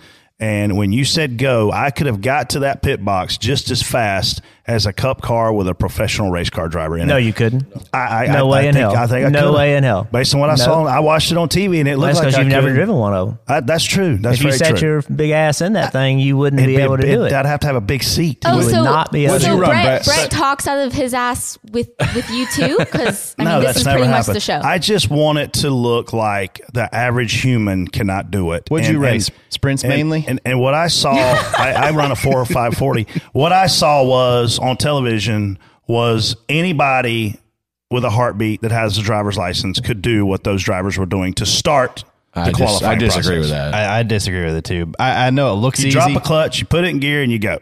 How many times see them stall out of the pit stall struggle? Kyle, It's- it's Larson, harder Kyle than you Larson think. stalled his car yesterday, and you called him Yeah. the best he driver caught, in the world. He caused so much crap for it because he knew he was an idiot for doing that. Yeah, but I'm saying if if it Camerola was was easy, sleeping. if it But was it's easy, not I could definitely easy. know It's where not- Camerola if, did. if it But was it's easy, not I'm pretty easy. sure he wouldn't have stalled Yeah, it. it's not easy. It's Like, easy it- to it- pop a clutch. so It's is hard. that all you're spot off on for this whole I'm thing? spot off on how He it just got started. buried right here. It's I, okay. want to see. Again, I want to see impressive things out of, of impressive people, and these drivers are impressive people. They they have a huge they the craft they're good at. Um, obviously, majority of Americans can't do, and and it just looked like okay, put my car in gear, pull up twenty feet, and get my tires changed. I don't I don't want to see something dramatic. If we're gonna do it, And- if you're gonna drag race, let's freaking drag race. And I don't think anybody like I hate. I would have hated to been. Unfortunately, Eric, you know, like nobody knew what the hell was going to happen that first pair, and the girl walks by with the signboard that says ten seconds, and about three seconds later, the light comes on, and they're like, "Oh!" oh," and then Eric's sitting there like, "Holy shit, what?" You know, what just happened? And he was done. You know, so I, like, I don't know if it wasn't explained well enough, or it seemed like there was a uh, I don't know what the hell was going on there, but it was the first pair was at a, a severe disadvantage. I felt like. I, I think that they needed to have the Christmas tree lights like they have at a drag race. Yeah. Not Like, just why- not just if you're gonna have a screen. drag race into the pit, why don't you just have it, the lights correct? And then um, I like the fact that the drivers could race back to the line. The problem is you just run wide open, right? And and we never. It'd be a very unique situation where you're going to have that drag race back to the start finish line. I like the fact that pit crews are involved. I I disagree with you some, um, well, actually a lot about the pit crews because there. What we talked about at the start of the show is how how you race today. Pit position is track position is really important, and pit crews are a huge part of what success you have today. So I am actually okay in an all star event to say whoever has the fastest pit stop is going to be on the pole. I'm actually okay with that because you also have four segments to go ultimately win the All Star race. If your car was fast enough, if you couldn't get to the to the lead by the end of four segments, then you weren't going to win the race, even if you had it started on the pole. So I'm actually okay, and and you know it's a, a car owner's job to put the best pit crew together, and that's part of racing, and it's such a big part of it. So I, in a special situation, I don't mind the pit crews determining uh, who would start on on the pole, I, I think that we don't celebrate the people that work on these race cars enough. Now, we all know the people that are doing pit crews aren't the ones working on the race cars, but we need to find, for the most part, but we need to find a way to celebrate those people that did get home at four in the morning that are Yeah. making these race cars go. And I think that that's a step toward doing that. Yeah, I, I agree. I, I missed the qualifying where you had to you went out, took the green flag, came around, hit pit road hot, and you know, and because that was always like you were on the edge of your seat every time one of them guys was I bought coming to pit road. every freaking night as a kid and as a teenager and as a kid in college. I would make sure I attended All Star qualifying and I would sit near turn four, and it was one of the most impressive things you would ever see as a race fan. And it's never it's never been done in Texas. Like show it to them. It it to watch those guys come off the banking at 180, Dude, 190 miles an digging. hour with no pit road speed and still get their car stopped. It is one of the most impressive things you'll ever see. And That- then- that's superhuman. and then race off a pit road. I mean, you're watching that. It's it's tense. I mean, that, that was that was very tense. You're watching them. I mean, I watched from the roof at, when we're, I'm like, hell, I spotted a few of them. You know, and dude, I'm telling you, wa- waiting to see how that guy was getting down off that banking in turn four was exciting. So It for me to go from what we just described, watching that All Star qualifying, to what I saw this year, yeah, I think I could do it. So, so you're wrong, but I appreciate you thinking that.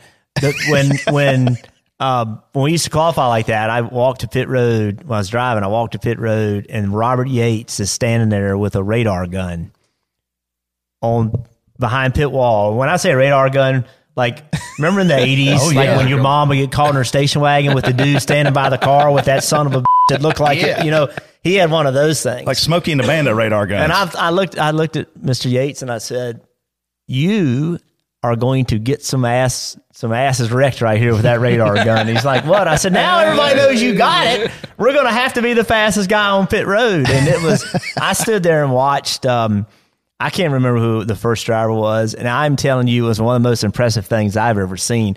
To the point where uh, I told my kids when they were little, I said, "You guys need to come to watch this." And I took them on top of that. What now I think it's the Bank of America suite or something right Yeah. there on the Yeah, right there. Yep. I took them up there and like put Harrison up on my shoulders.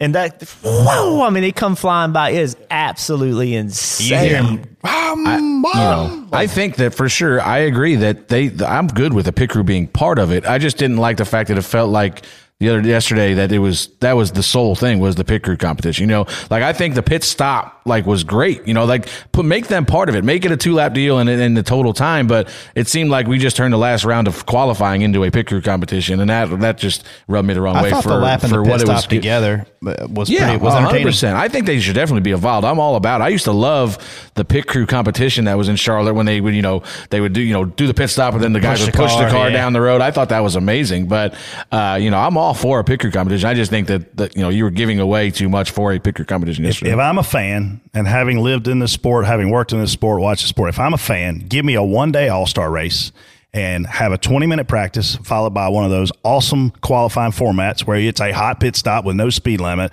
And then we go into the open and then we go into the All Star race. So you give me that as a fan in about a six hour window and I'm in absolute heaven. How come we don't introduce the crew guys? How come they don't get to walk out too? They used to. Uh, no, They the- walked out. They, wa- they the walk pit- out at but intros, that's but the they're pit not. crew. We're talking about Oh, the. I'm we're talking talking about about the road uh, guys. the the road road crew guy. guys that, are, that do it. Like, how come we don't Those do that are the with guys. them? Those are the guys that don't get enough. Yeah. Yeah, they should be the ones walking out there with him. Yeah. Interesting comments on Twitter. Denny Hamlin told Jim France in March that until he and his partner see a change in NASCAR's business model, all further major investments in 23XI on hold. And he said it's very hard to convince. Denny said it's very hard to convince dinosaurs they must eat differently. I want change. If you're going to appeal to a new audience because our current audience is aging or has aged, you've got to get with the times. Adam Stern just posted all this. I'm gonna need to get my resume together. I guess sounds like I But might when be they looking say, for a job. When they say major investments, though, like, are they referring to the sponsors? Are they referring to the investments they make in like their pit crew performance? I mean, what what investments is, is he referring to? Well, he's building a giant shop right now, or Well, getting yeah, ready to, facilities, people, resources. Third team. possibly. We are. We are. What are you going to tell Denny? What are you going to text him in a minute? Nothing. I, we are in this moment in time where the owners are working really hard to find a way to make their businesses work better. And they're doing that with NASCAR. And we're in this moment of time where uh, everybody's having conversations that they've really never had before. And that's a good thing. But it also creates moments of tension. And, and, um, again, we said it earlier, we all want the same thing. And so Denny's way of doing that is he gets out. You know, he gets out and talks about it publicly. And some people don't like that and some people don't care and some people like it. And and it's just a different style. But we this is all about Denny being a car owner saying, "Hey, we need to run our businesses in a different way." And he's he's feeding he's feeding the race fans, you know, and and I don't think he needs to convince anybody though that things need to be better. Like I don't think that he needs to convince anybody. I think that uh, I think NASCAR believes that hey, if successful car owners are a great thing, successful racetracks are a great thing. We want race car drivers to make what NFL players make. I don't think Denny needs to convince anybody. The biggest thing is how do we get there? Yeah, there aren't many racers that were car owners that are still around. You know what I mean? And, and, I say that back to the Bill Davises of the world, you know, the, the Robert Yates of the world. Like they didn't have this other business that afforded them the opportunity to go racing. I mean, they, they went racing with their own dollars. And Jeff, you know as well as I do, if they went out of business, they sold everything for nickels on the dollar and lost their butts. The franchising charter system helped create that value. And, and now we've just got to see the revenue model continue to change to help give these teams money. Well, Richard Richard Childress is an American badass. He is. He's the only guy. You think about what he's done with that business, and that's the core of his business. Richard Childress has outlasted all of those people and has found a way to adjust. And Richard Childress is smart, Very really smart, businessman. Yes. really smart. I agree. Hey, Door Bumper Clear fans, this is Mike Davis with Dirty Mo Media, and I want to give you five reasons why RacingUSA.com is our favorite store for NASCAR merchandise. First, NASCAR fans have rated RacingUSA.com Google's top source for NASCAR merchandise, so you can always buy with confidence. Second, RacingUSA.com automatically discounts every order in your cart, so you always get the best price. Third, RacingUSA.com guarantees the lowest pre order prices so you do not have to shop around for a better price. Fourth, RacingUSA.com ships all in stock orders the next business day, so you can get your order faster than anyone else in the industry. And fifth, RacingUSA.com has a wide selection of current season hats, apparel, diecast, and novelties for the sport's most popular drivers. You can find products that are not available elsewhere, like the exclusive Door Bumper Clear Justin Allgaier autographed diecast that sold out in less than two weeks. Fans, RacingUSA.com is Door Bumper Clear's choice for NASCAR merchandise, and we want it to be yours as well. So, whenever you need a new hat, t shirt, diecast, helmet, or novelty to show your support for your favorite driver, we want you to shop RacingUSA.com, where you are always somebody special.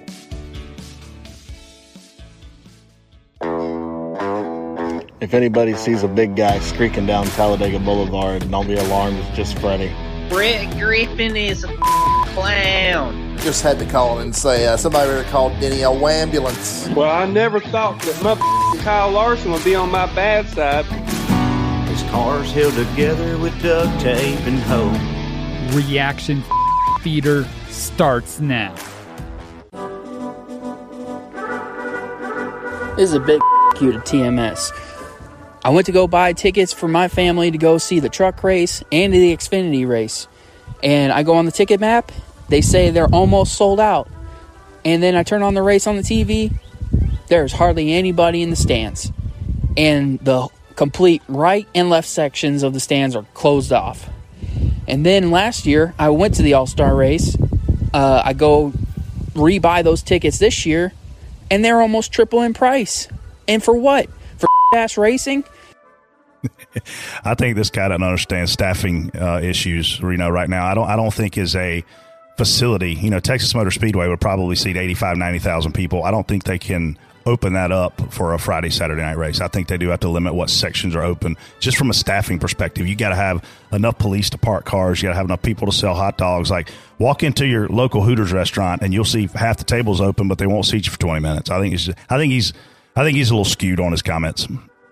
Well, I'm with Tony Stewart after that one. You see, they need to start doing this All Star race in figure eights. Figure eights, baby. Remember at Talladega? Freddie, is that you? Said, "Woo, we're gonna do a figure eight. We don't reckon those cars." Texas, is a snooze fest.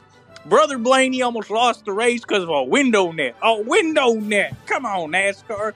Ricky Stenhouse was. I mean, his rear view mirror needed zoom to see Ricky Stenhouse. Zoom. Think he's had any beer? I think he's Sunday out of. night race. I think he's out of beer. Uh, yeah, I hope he listens to the whole show or watches it.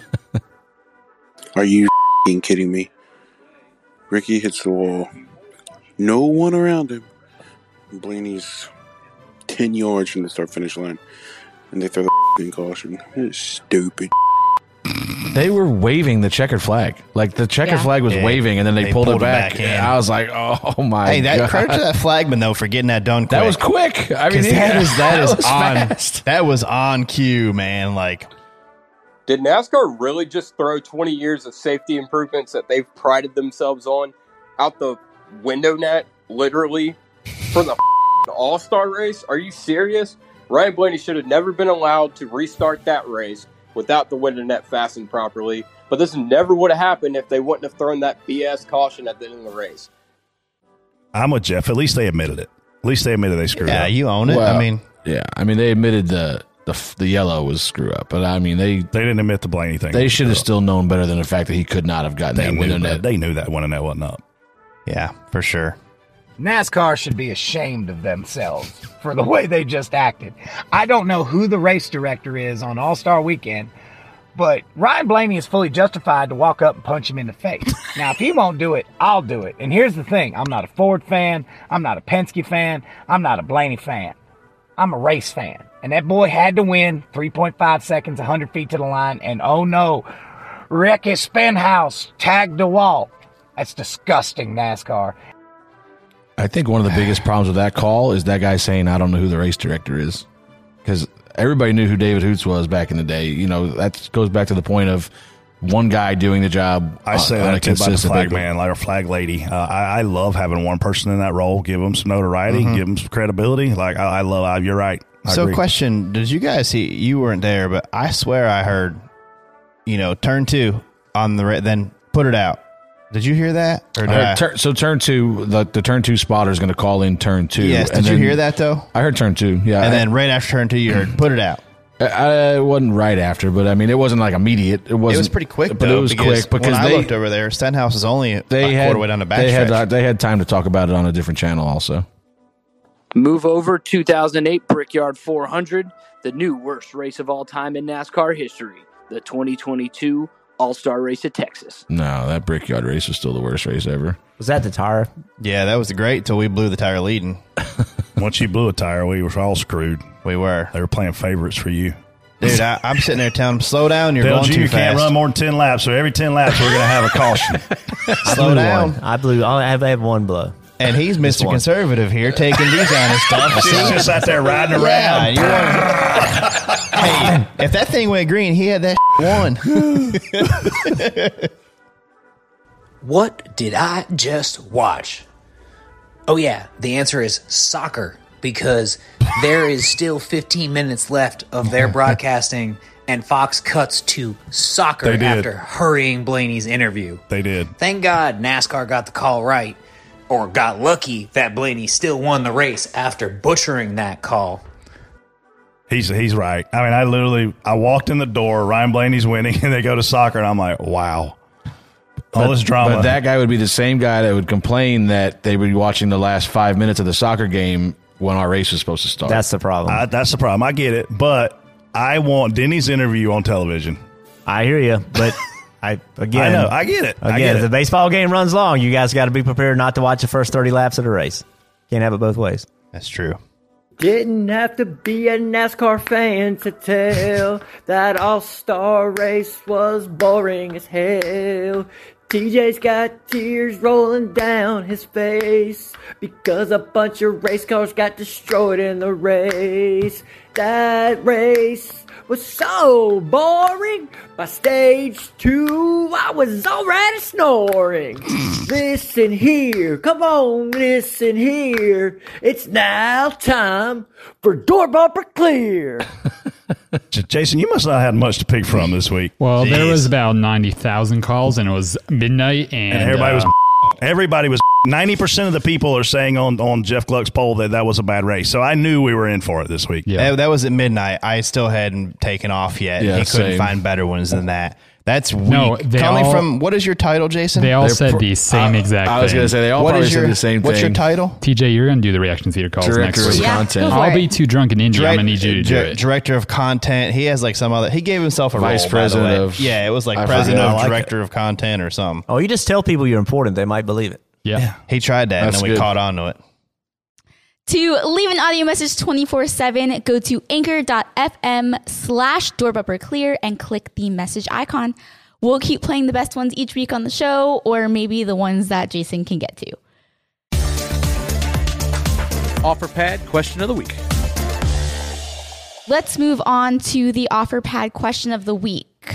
If you could design the ultimate pool in your home's backyard, what would it look like? Jeff, I want to know what you do because you've seen some nice pools. Mine would look like Brett's. Vinyl. vinyl. Mine's like green with grass. Miami Grand Prix vinyl. How about that? That was stupid That was as hell. Oh, Jeff, uh, pool. Have you seen Ultimate pool. Bowyer's pool at his new house? It's one of my goals not to. he's he's probably got he's he's got a he's got the zero gravity entryway. Then he's got this beautiful rock build that the kids can jump off of. You know, so it's almost like a high dive. Um, obviously, there's fountains all around it. But the coolest thing, and this is typical Clint, um, if if you go stage left once you're in the pool, it is a swim up big bar. And you can get anything and everything you want without getting out of the pool. His pool's probably the nicest pool I've been to. No grotto. No. no. So I don't like rocks. I don't like mountain the, the fake rock mountain thing with the waterfall. I like uh I like a I like a square rectangle pool with a badass hot tub, a place where you can sit like a ledge where you can sit where you like shoulder in you know into the water where you can sit comfortably. Yep. And if I got that, I'm pretty good. Yeah. Sounds exactly like the YMCA. I mean, uh, except for the except for the the older people swimming for health. Um, I I uh, is the hot tub level or is it jacked up a level. little bit? Hot tub's level. You want it level? Well, it depends on the depends on the house. If you got a great view out of the back of the house, you want it level. If you don't have a great view, you want to elevate it to make that the focal point. So if anybody into needs this. a pool, Jeff is your guy. I got I, I've um, I got a couple cool pools, and um, yeah, I like pools. Do you like the pool where it looks like, I like, to it's- look at them more than actually use them, though. To be honest What- what with are you, they- is Let's it infinity clear. or infinity pools? What do they call them? Infinity. Infinity, Infinity. pools. So do you have you done the infinity pool Mhm. thing? Yeah. Do you like that? So you do that when you got a like so you do that when you got a cool view, Like a lake you- or something. Yeah, like if you're on the lake or something like that, and you don't want the extra height of the pool, you knock that down, and then you it opens up your view. Yeah. What do you got out back? Woods? No, I- yeah, I got, I got some trees back there. I I mean, look, I'm not. I, I'm, I'm softening up to, to this pool idea. Everybody wants me to get a freaking pool. Oh, But- so so the look. Here's the thing about the pool.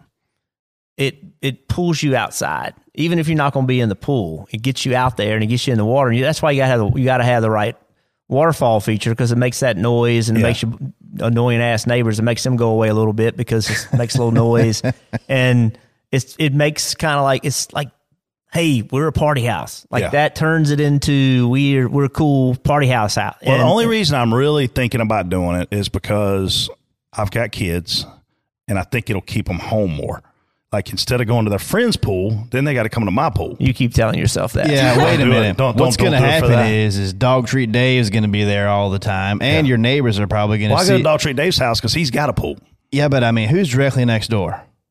Nobody's next door. I don't like any of my neighbors next What- door. They're not going. They are One of not Brett's going. really good friends Do you know? lives You ever next look in a mirror without a shirt on? That's what they're going to see. Oh, so they're out. They're going to be like he Yeah. said. Yeah. Right. Yeah. Hey, look at me. If you, the more you go out there in short shorts and no shirt, you're going to get more privacy at your house. Where was your best pool at? Was it at your lake house or is it in Concord now? Where, where's your best pool? Uh, the pool in, in Huntersville right now is is is uh yeah my current house is my best pool. Oh, I didn't know you left Concord. Well, that's actually That's Huntersville. That's actually okay. Huntersville. All right, that's yeah, close that's to the still the same place. Yeah, beautiful property. Ready? Pool? Uh, yeah, I'm just gonna go to Brett's. No, um, I think it, you know. So like the two of you every- will really keep keep his kids home. Yeah, yeah. They'll, they'll always they always want to hang out with us. Um, oh, because because teenagers love They when just dad's love us. parents come Yeah. over. It's that's the coolest thing ever to hang out they- with dad's they- friends. They can't get enough of us. Listen, I'm gonna give you some advice. How old are your kids? no, I don't got no kids. How old are your kids? 15, 13, and 9. And so I got a 21 year old and 25 year old. They want to go somewhere else Oh, other yeah. than, They other get than where mom and dad are. Yeah. yeah. Uh, I don't. I, I would just say ev everything we do on vacation. I look for a damn pool bar. So I would just have a bar that a pool that is doesn't need to be that big. As long as I can sit at a bar and, and have somebody bring me drinks, that'd be great. We go to Walmart and get you one of them little pools. And then you set up a little tiki Yeah, bar. they were saying That little is tiki bars. actually that is what I'm about to do after this show is go get a little kiddie Yeah, it's pool. good because it's hot in here. Yeah, I mean Dollar General has them for like you a dollar, like literally like a dollar. I, I mean, my old house had a pool. I don't think you ever saw oh, yeah, I it. Did, saw you, it, did you yeah. see it? Yeah. Um, yeah. Well, it, it was not too big, not too small. I think it got to like four or five foot deep, but um, it was a nice little area. Then I moved. The neighborhood has a pool. That's what I, I have a hard time making myself spend money when the neighborhood has a pool with a water wants to slide and all the things. You don't like your neighbors. Why would you want to go there? Bingo. I, I don't I don't see my neighbors there. Yeah, but do you think they want to see you there? Yeah, Through that. they love me. Okay, go get a cash offer on your home today with our presenting sponsor, OfferPad.com.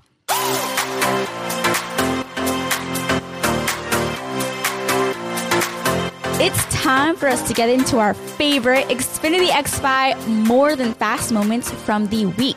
Whether you're behind the wheel or online, speed isn't the only thing you need. So, what were your favorite more than fast moments from the All Star race or truck or Xfinity races? Brett. Uh, I got to go with Justin Allgaier. Um, you know, Xfinity X5 more than fast moment. I mean, he came from a blown tire to, to come back and have a really solid finish, and he had the fastest car all day. We saw it in practice. Um, JRM was flying. Uh, I, I honestly, at one point, I thought, well, they're going to finish first, second, third, and fourth. They were so fast. So Mike's more than Xfinity X5 more fast moment. We go to Justin. They might have if they if Josh didn't spin Josh and Berry wipe a didn't run out of talent there on that restart. I agree with you. Uh, my Xfinity X5 more than fast moment has to go, I think, to the 18 pit crew. We just talked about it on here. they they put their driver in position to win a million dollars on last night, and uh, unfortunately, they got a flat tire and didn't complete it. But the pit stop that they laid down in qualifying is what put them in position to to win the million dollars. my Xfinity X5 more than fast moment is going to be, you know, it's really hard to not pick Blaney because he was really fast, but I'm going to go Tyler Reddick. He was the show in the open and he passed a lot of cars really fast. And I believe that if he was in the All Star race there, I saw how good Suarez run, and I think Tyler was going to be better than that. I think Tyler could have been a factor in that race. So, um, once again, Tyler put on a show, was really fast, fun to watch. That's why he gets my Xfinity. He's, he's so fast and he's so good, Jeff. It's going to be a shame if this guy doesn't make this playoff. He's getting better and better. He's going to have to win. He's a future superstar. He is a future Yeah. superstar, and he, he's he just is. I have so much respect for him. I and listen. I'm going Austin Cindric. I you know Austin Cindric, a rookie battling with a chance to win the All Star race. Um, that's not normal. Like you don't do that. And and Austin Cindric has had some serious step up moments this year. When obviously winning the Daytona 500, but Austin Cindric on a night where the very best find a way to step up and make themselves even better, he hung right up in there with them and had a had a real chance to win that race. All great moments. Here on Door Bumper Clear, being more than fast is a way of life. Thankfully, there's plenty of weekly action for our Xfinity X5 more than fast moments. You know what else is more than fast? Xfinity X5. With the speed for all your devices, you get the reliability and security that helps keep your crew connected and protected. With Xfinity X5, you can do more of what you love with faster internet and a powerful and secure connection. Follow at Xfinity Racing on Twitter for even more Xfinity X5 more than fast moments. And Casey, don't forget to vote for your favorites. Yes, thank you to Xfinity, proud premier partner of NASCAR.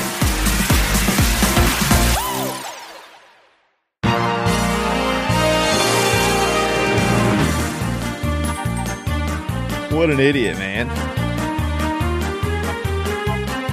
All right, time for What an idiot. And Jeff, this is basically, well, it was started by Brett. If you're not surprised, It's your come on, man Yeah, you the you get to call out whoever you want.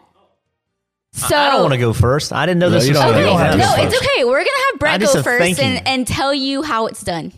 So my what an idiot this week is every single spotter on the spotter stand that left the roof when the race wasn't over. TJ, were you one of them? And of course you weren't. But there No, were was spotters who thought the race was over just like Ryan Blaney, and they're all a bunch of idiots. I was stopping Ryan Blaney's guy from getting off the roof. Ready? Oh boy. Um, so my one idiot, I said earlier, uh, Ryan Blaney was, I think, the idiot of the week for dropping his window net before the race was actually over. Um, but I think I felt like that was low hanging fruit for everybody else. And then there was a guy that I, uh, I feel like I've been picking on this guy a little bit, and I'm gonna have to do it again. Um, Jesse Iwuji. Um, what did he do? He was, I don't know, ten gonna seconds beat behind your a crash, and on Saturday, and and just piled into it, and s- like drove in, like the wreck was in front of him. Like you should be able to just check up. There's nobody behind him, and somehow he finds a way to get in this wreck. And I just go back to, you know, I don't understand what he has done to be approved for these races. You know, every the truck race the week before, he's getting black flag for minimum speed as early as I can remember in in a truck race. You know, he's he's kind of circumventing a rule that we've had for a while. Um, you know, all the respect in the world for him for his military service, and I I can't harp on that enough that we have nothing but respect for anybody that sacrifices anything for our freedom.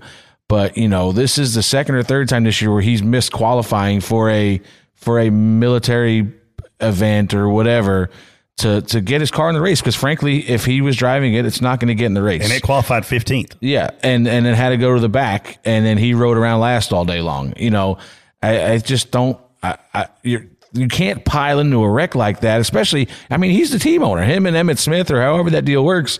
You're tearing up equipment because you're piling into a wreck. There was a wreck earlier in the race. We had to start at the back of the field, so we were back there. Um, I was doing Landon, and there was a spin or something early in the race, and he was, you know, 10, 15 car lengths behind us And I just, you know, the spin's happening. So I just told Landon, check up, check up. You know, there's, you know, just slow down. And as I'm saying that, I look from behind and here he comes. And he's still wide open. And I know his spotter's telling him that there's a wreck. We're all slowing down. And he, well, I had to tell Landon, watch your mirror, get out of this guy's way because he was going to, if we didn't move, he was going to run right through the back of us. And that, you know, you cannot have that. It, it's just situational awareness. We go back to here all the time. And, and listen, if you, if you've got to go somewhere and show some kind of improvement before, I, I think you should be on the racetrack in our, in our second highest series. I have. uh I don't like to give a lot of what idiots out. I don't like to He's, bash. well, he people. doesn't like, he's scared. So uh, this week, to make up for it, I have two. um, the, my first one is going to go to the 22 truck, and Is that Austin Wayne Self? Absolutely. And you have a penalty, and I don't know if he was mad at the 23 truck, but he decided to stay up there instead of dropping to the back with your penalty or whatever it was. He stays up next to the 23 at the choose cone. We're choosing with him in line, but not only he's not in line, he was squarely beside the 23 truck. Runs over the commitment, the choose box, forces the 23 to the outside. So I'm counting trucks on the bottom. He the 23 goes to the outside of the box and then turns to the bottom. Now I am back a row further because of where this guy forced another guy that outside the box. That can't happen like that. And he should there's there's no penalty for it because he's already going to the back for a penalty. There needs to be something in place for guys that screw up the choose purposely because you're mad. He put me back a row further than I needed to be or wanted to be because I would have chose the other row. And now I've got guys changing lanes after the choose deal, all because of a guy messing this up on purpose, and there's no repercussions for it. So, and he's continuously done things like this. So that's my number one, what an idiot. My number two, what an idiot, is going to go to the 62 truck, which was this week, Todd Bodine, right? Yep. Where we're going to run a respectable. Hailie comes on the show. We tell her she's going to have good luck, and she runs a fine race, running right around the right outside the top ten all day. Some in it sometime like right around there, right, racing with good, you know, better drivers and stuff. And we are passing Todd on the outside. uh, In three and four, coming to the white flag, we take the white, we get on one, and he barrels it off down there and doesn't even care that she's up there. Carries us both to the fence off of turn two and rips the nose, the right side, and the rear off the truck for a 13th or 14th on the last lap. And then instead of getting a instead of getting that finish, we drop back four or five more spots, and now we're back closer to 20th again. When you know, and now not only do these guys have to go back, and that truck didn't have a scratch on it, just the right rear when she got it in qualifying, but laid down a hell of a lap in qualifying and ran a great race. And now these guys are finally able to go back and work on a truck until this guy for 13th comes in there and Did she call him a cue ball headed fool? no, I was that that was running through my brain at that time. But just why? Like why? You said Dale Jr. always says what he thinks, Burton. You were right. why? Why are we wrecking a truck like That's- that? yeah, that like, makes no come sense. on, man. So what an idiot. All right, Jeff. Now you know the deal here. So I, I'm I'm with TJ. I don't like calling people idiots, and I have to cover these people every week. So I can disagree and call them out, but I'm not calling them idiot. Can- but I but we all know we all know that the one of the best races of the weekend is to the airport. Right? Yes, absolutely. Like when the race is over, get your ass to the airport. You are not going to be the last one on the airplane. I fly with uh, the JTG team. So I am not going to be the last guy at the airport. And these guys are going to get home at three in the morning and have to go to work in the morning. They're not waiting on me. That's not going to happen. So I'm the idiot because I go to the hotel to watch the race. And I have pulled up, I've planned, I've got an escape route to get to the airport, right? Know what I'm going to do. I get in the car, I hit my navigational thing, and I completely zoned out and didn't even think and just followed that thing and I drove it straight to the racetrack. Oh. I drove my dumb ass straight into every All bit bit, of of traffic. and it didn't dawn on me till like 10 seconds before I got there. I went, oh no. and there was nothing, no out. And so I'm literally sitting in front of the racetrack. I had to bang a right to go oh. on 35, had to go up and do a U turn, Yeah. and drove straight into all the traffic leaving the racetrack and sat there for 45 minutes. So I'm the damn idiot. did you Now get- I was not the I last was one. gonna to say. I was not the last one in the airplane, but it was close. A It lot was of times, very close. A lot of times, the guy, the last guy in the plane, gets the old slow clap. You know, the, Yeah. uh, the, It's the wrist horrible. standing I ovation. passed you yesterday leaving the track at right about lunchtime. You must have been going to get lunch or going. I don't know where you were going. You were driving right out of the tunnel. Oh yeah, I'd gone in, I'd gone into a meeting. I had a meeting that morning. Then I, I was leaving and going to eat lunch. Yep. Yeah. Hey, what's up, DBC fans? If you haven't heard about Anchor, it's the easiest way to make a podcast. Let us explain. Well, first of all, Freddie, the best part is it's free. There's nothing better than using a free, awesome service. To make the process simple and easy, there's creation tools that allow you to record and edit your podcast right from your phone or computer. Anchor helps people find your show by distributing the podcast for you so it can be heard on Spotify, Apple Podcasts, and many more platforms. Also, you can make money from your podcast with no minimum listenership. I like, I like money. It's everything you need to make a podcast in one place. We love using Anchor. It's a great platform that lets us hear from the fans in Reaction Theater with Anchor's Leave a Message feature. So when you create your account with Anchor, you can also utilize their feature and make your own podcast. TJ will uh, be your first guest. So download the free Anchor app or go to anchor.fm to get started. That's A N C H O R dot FM to get started. All right. Well, I am going to preface the DBC picks by saying I am definitely the jinx because you all agreed that I had a great pick this week with Larson, and look what happened. Casey, you ain't had a top 20 in six weeks. I'm not And I picked great people. I mean, top 20, that's hard to do. I don't understand. So, D- Jason, you won DBC picks for the All Star race with Denny Hamlin. Thank you, Denny. Brett and Jason are tied for the lead with four wins. Freddie has three. TJ has two. And then I have one, but honestly, like You're trying hard. I, I really am. I have a whole I have a spreadsheet, guys, that I work with somebody on. I am trying. I think to. I think you want to work with somebody else. I don't know who your, I don't know who your coach is here, but they Sorry, suck. Mapes. Uh, anyways, I get to go first, and I'm really afraid to pick this person because he's racing for Chad this week, and I don't want to jinx him in the midget race or the micro race. But I'm going to go with Larson again for the cup race. for the Not- official pick. No. Well, I had Kyle Busch, who was probably going to win because we didn't see any passes for the lead yesterday. But obviously, that that tire uh, screwed him up. Do I pick second, Jason? You do. Wow, it's hard to finish that bad in the All Star race, but I managed to do it. Um, I am picking. Man, I'm I'm almost out of guys already. I've I've gone too big. Uh, I hate to pick a.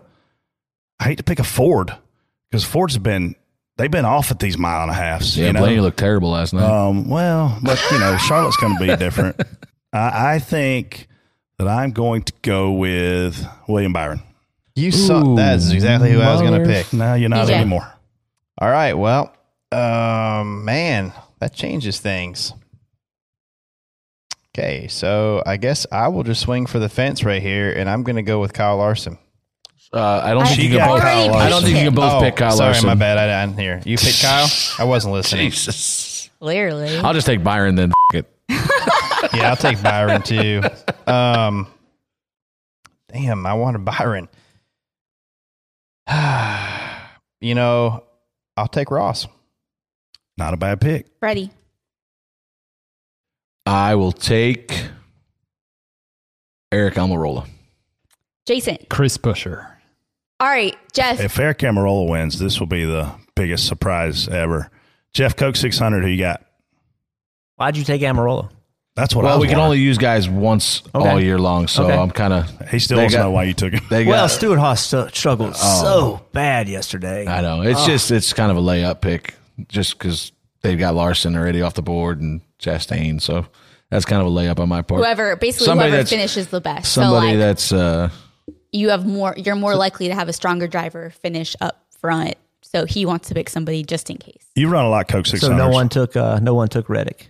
I couldn't pick him. I ha- yeah, I already couldn't. used him, I've already used them. I got you. I Yeah, I would have. Where does the Coke 600 rank in, in your uh, in your book of races as far as fun to run? Like knowing how what what you're in for when you start that one. I love the 600. I won it twice, and and um, I liked it because it, I, like what I talked about earlier, like that that was in my wheelhouse, and and um, yeah, I love the 600. I think, I mean, God, we only need one 600 lap race. We need a lot of 300s, but but I think it's cool. I think it's you know a, a marathon event is you know, it's one of our must wins. And, and, uh, yeah, I mean, to me, it was, I loved it. And I will say, man, like, like when those long races, that's how I broke it down. Like I'd get to, I'd get to halfway and I'd say, okay, I got one more Xfinity race to run. that was my deal. I got two Xfinity races. That's how I thought about it. That's the truth. I got two Xfinity races to run here tonight. And I'm going to do the first one and then I'm going to do the second one. So I got a question for you. Prestige wise, how do you rank the races now? So I listen. Southern 500 wins every time. Every time for me, the, the, the Southern 500 is.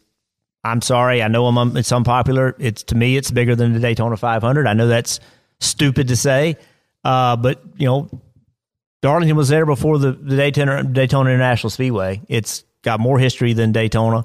Uh, how many fluke winners have we had in the Southern 500? It's pretty low number.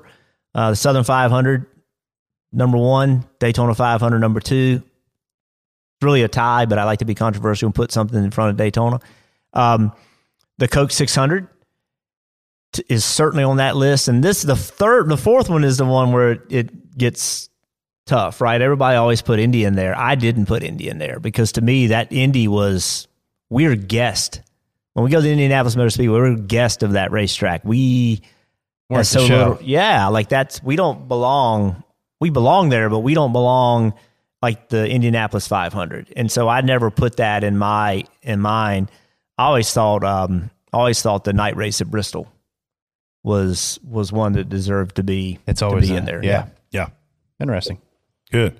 Well, listen, uh, I'm glad you came. We could have made this a four hour show. And I love how we all like researched, we all took notes leading into the show, but then Brett would not let us talk. You can all. ask questions So- right now. The show's still going on. Well, Jason, You took notes? No, we we can't with Jason. Well, if you want to know Jeff Burton's backstory, he's a co-host on a different podcast, Yeah. the Burton Continuum. So you can go binge that season from uh, over the winter. Yes, that was a great podcast. That was fun. That was, fun good. to- Yeah, I, I could see you cringing at probably some of the things that you were like, "Oh gosh, is this going to be on here?" No, it's all right. Yeah, I th- listen. I think it's. I think it's. Um, I think it's good for fans to see behind the scenes. I, I think it's good for fans to realize that this isn't easy. Like no, you know, when you, it's easy to look at at. at I mean, who, anybody. See, look at Kevin Harvick and say, "Oh my God, he's got this great life. Everything's great for him." Ah, if you start to understand what it takes, you know, and on top of all that, the everyday life stuff, like they're, they're just humans and they have all the issues that everybody else has, and they're trying to do this extremely extraordinary thing. I think it's good to show how hard it is. Yeah, I love it. Well, you know, one thing I, we didn't talk about, and this kind of pertains to your team, was Trent at the racetrack yesterday? Was Uh, Trent was he suspended? He's suspended. So I didn't understand. Last week we saw the 11 team lose their appeal, and what's only well, I don't point understand races or something. Well, yeah, why? Why was Gabehart not suspended this week? Well, they made it point races. They, Yeah, so this but- is the problem when you appeal something, they can change it. Yeah. and so they they they said, okay, yes, it's four races, but it's four point races. Yeah, like so I Gabehart could go this week. I didn't understand why. Like, I think, I guess it's just not up to them. Like, if you're, when you want to be out this week, you know what I mean? Like, if you're Gabehart, like, if you had to choose, wouldn't you But prefer don't to be? to choose I know. I'm just appealed saying. it. I just understand why this race counted for you. And Because not for the NASCAR handed 11. that rule down. NASCAR did not hand if down- If they were going to change something, they probably should have just changed it to where they suspend the guy that was actually changing the tire that fell off. But I guess they didn't want to do that. Yeah, once it goes to appeals, it's out of NASCAR's hands. Yeah. that board can lessen, increase, do whatever they want. I just found it interesting that the, the All Star race counted for the 31 team, but did not count for the 11. That needs to get fixed. Yeah. Yeah, that that and I have a feeling that will be a rule change in the while, we're, while we're talking about getting fixed, you and I had a conversation about this at Richmond. Loose wheels. We had two yesterday.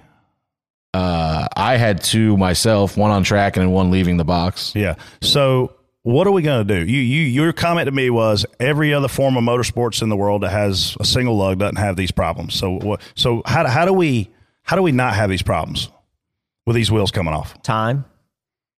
I mean, it's it's it's ninety percent of them are human error. They're they're even even the one even the one the forty three car couldn't get it couldn't couldn't get the wheel off. That was human error. It's harder to do than what we thought it was. Um, and all other sports, the, the the tire changer's sitting there waiting for the car to stop. Our guys run around the car, and I certainly don't want to sit in there waiting for the car to stop. But but it's it's a skill, and it's it's easy to look at the hardware. Maybe the hardware can be made better. I'm not saying it can't, but they don't fall off in practice. Yeah, You got to get them tight. And uh, we somebody a lot of people like you talk. I think you talked about this last week. You know, people's like, well, it never happens in IndyCar and Formula One. Yeah, we probably do. I don't know. 150 200 more pit stops a race than they do you know they got they got half the field and pit half as many times as we got you know if they if they did it on the same level i feel like you'd see more issues with them too Yeah, and they and also they like I said, they don't have the motion of running around the car, and they also don't have the, uh, the their jack situ- situation is completely different. It's a, just a it's more difficult to do it the way we do it. So Freddie just said they lease their pit crew essentially from JGR. It's JGR personnel. They're on JGR payroll.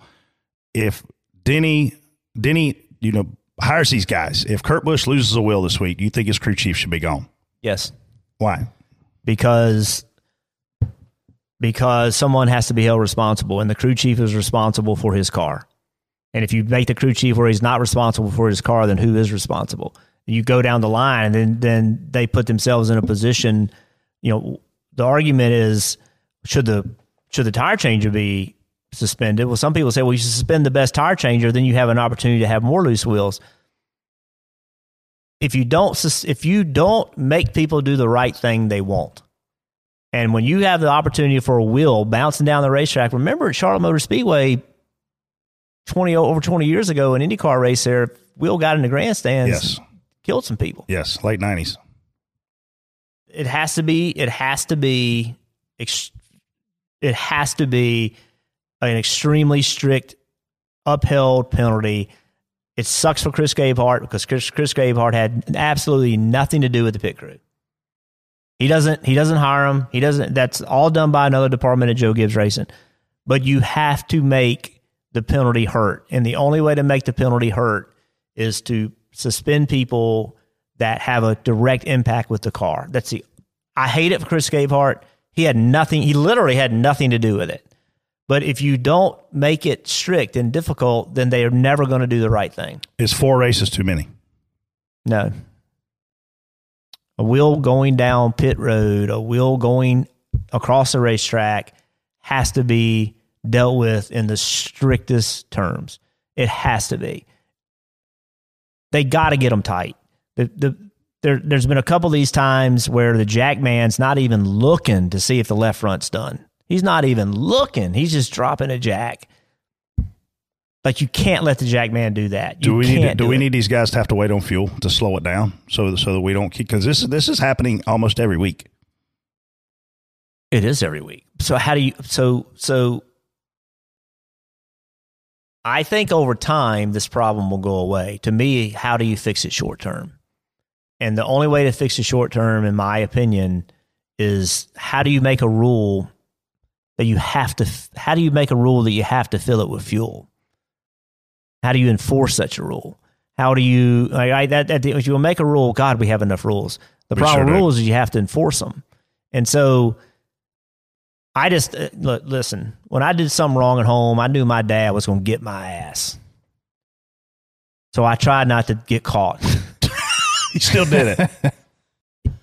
the pit crews, I know it's difficult, but when I talk to them, when I fly home with people, when I'm sitting at the airport, when I'm at the racetrack, and I can talk to them, they will tell me, look, the parts and pieces could be a little better for sure. But at the end of the day, if I do it right, it's right. If I do it wrong, it's wrong. So when they tell me that, then it, it that is their job. They need they need to find a better way to do it.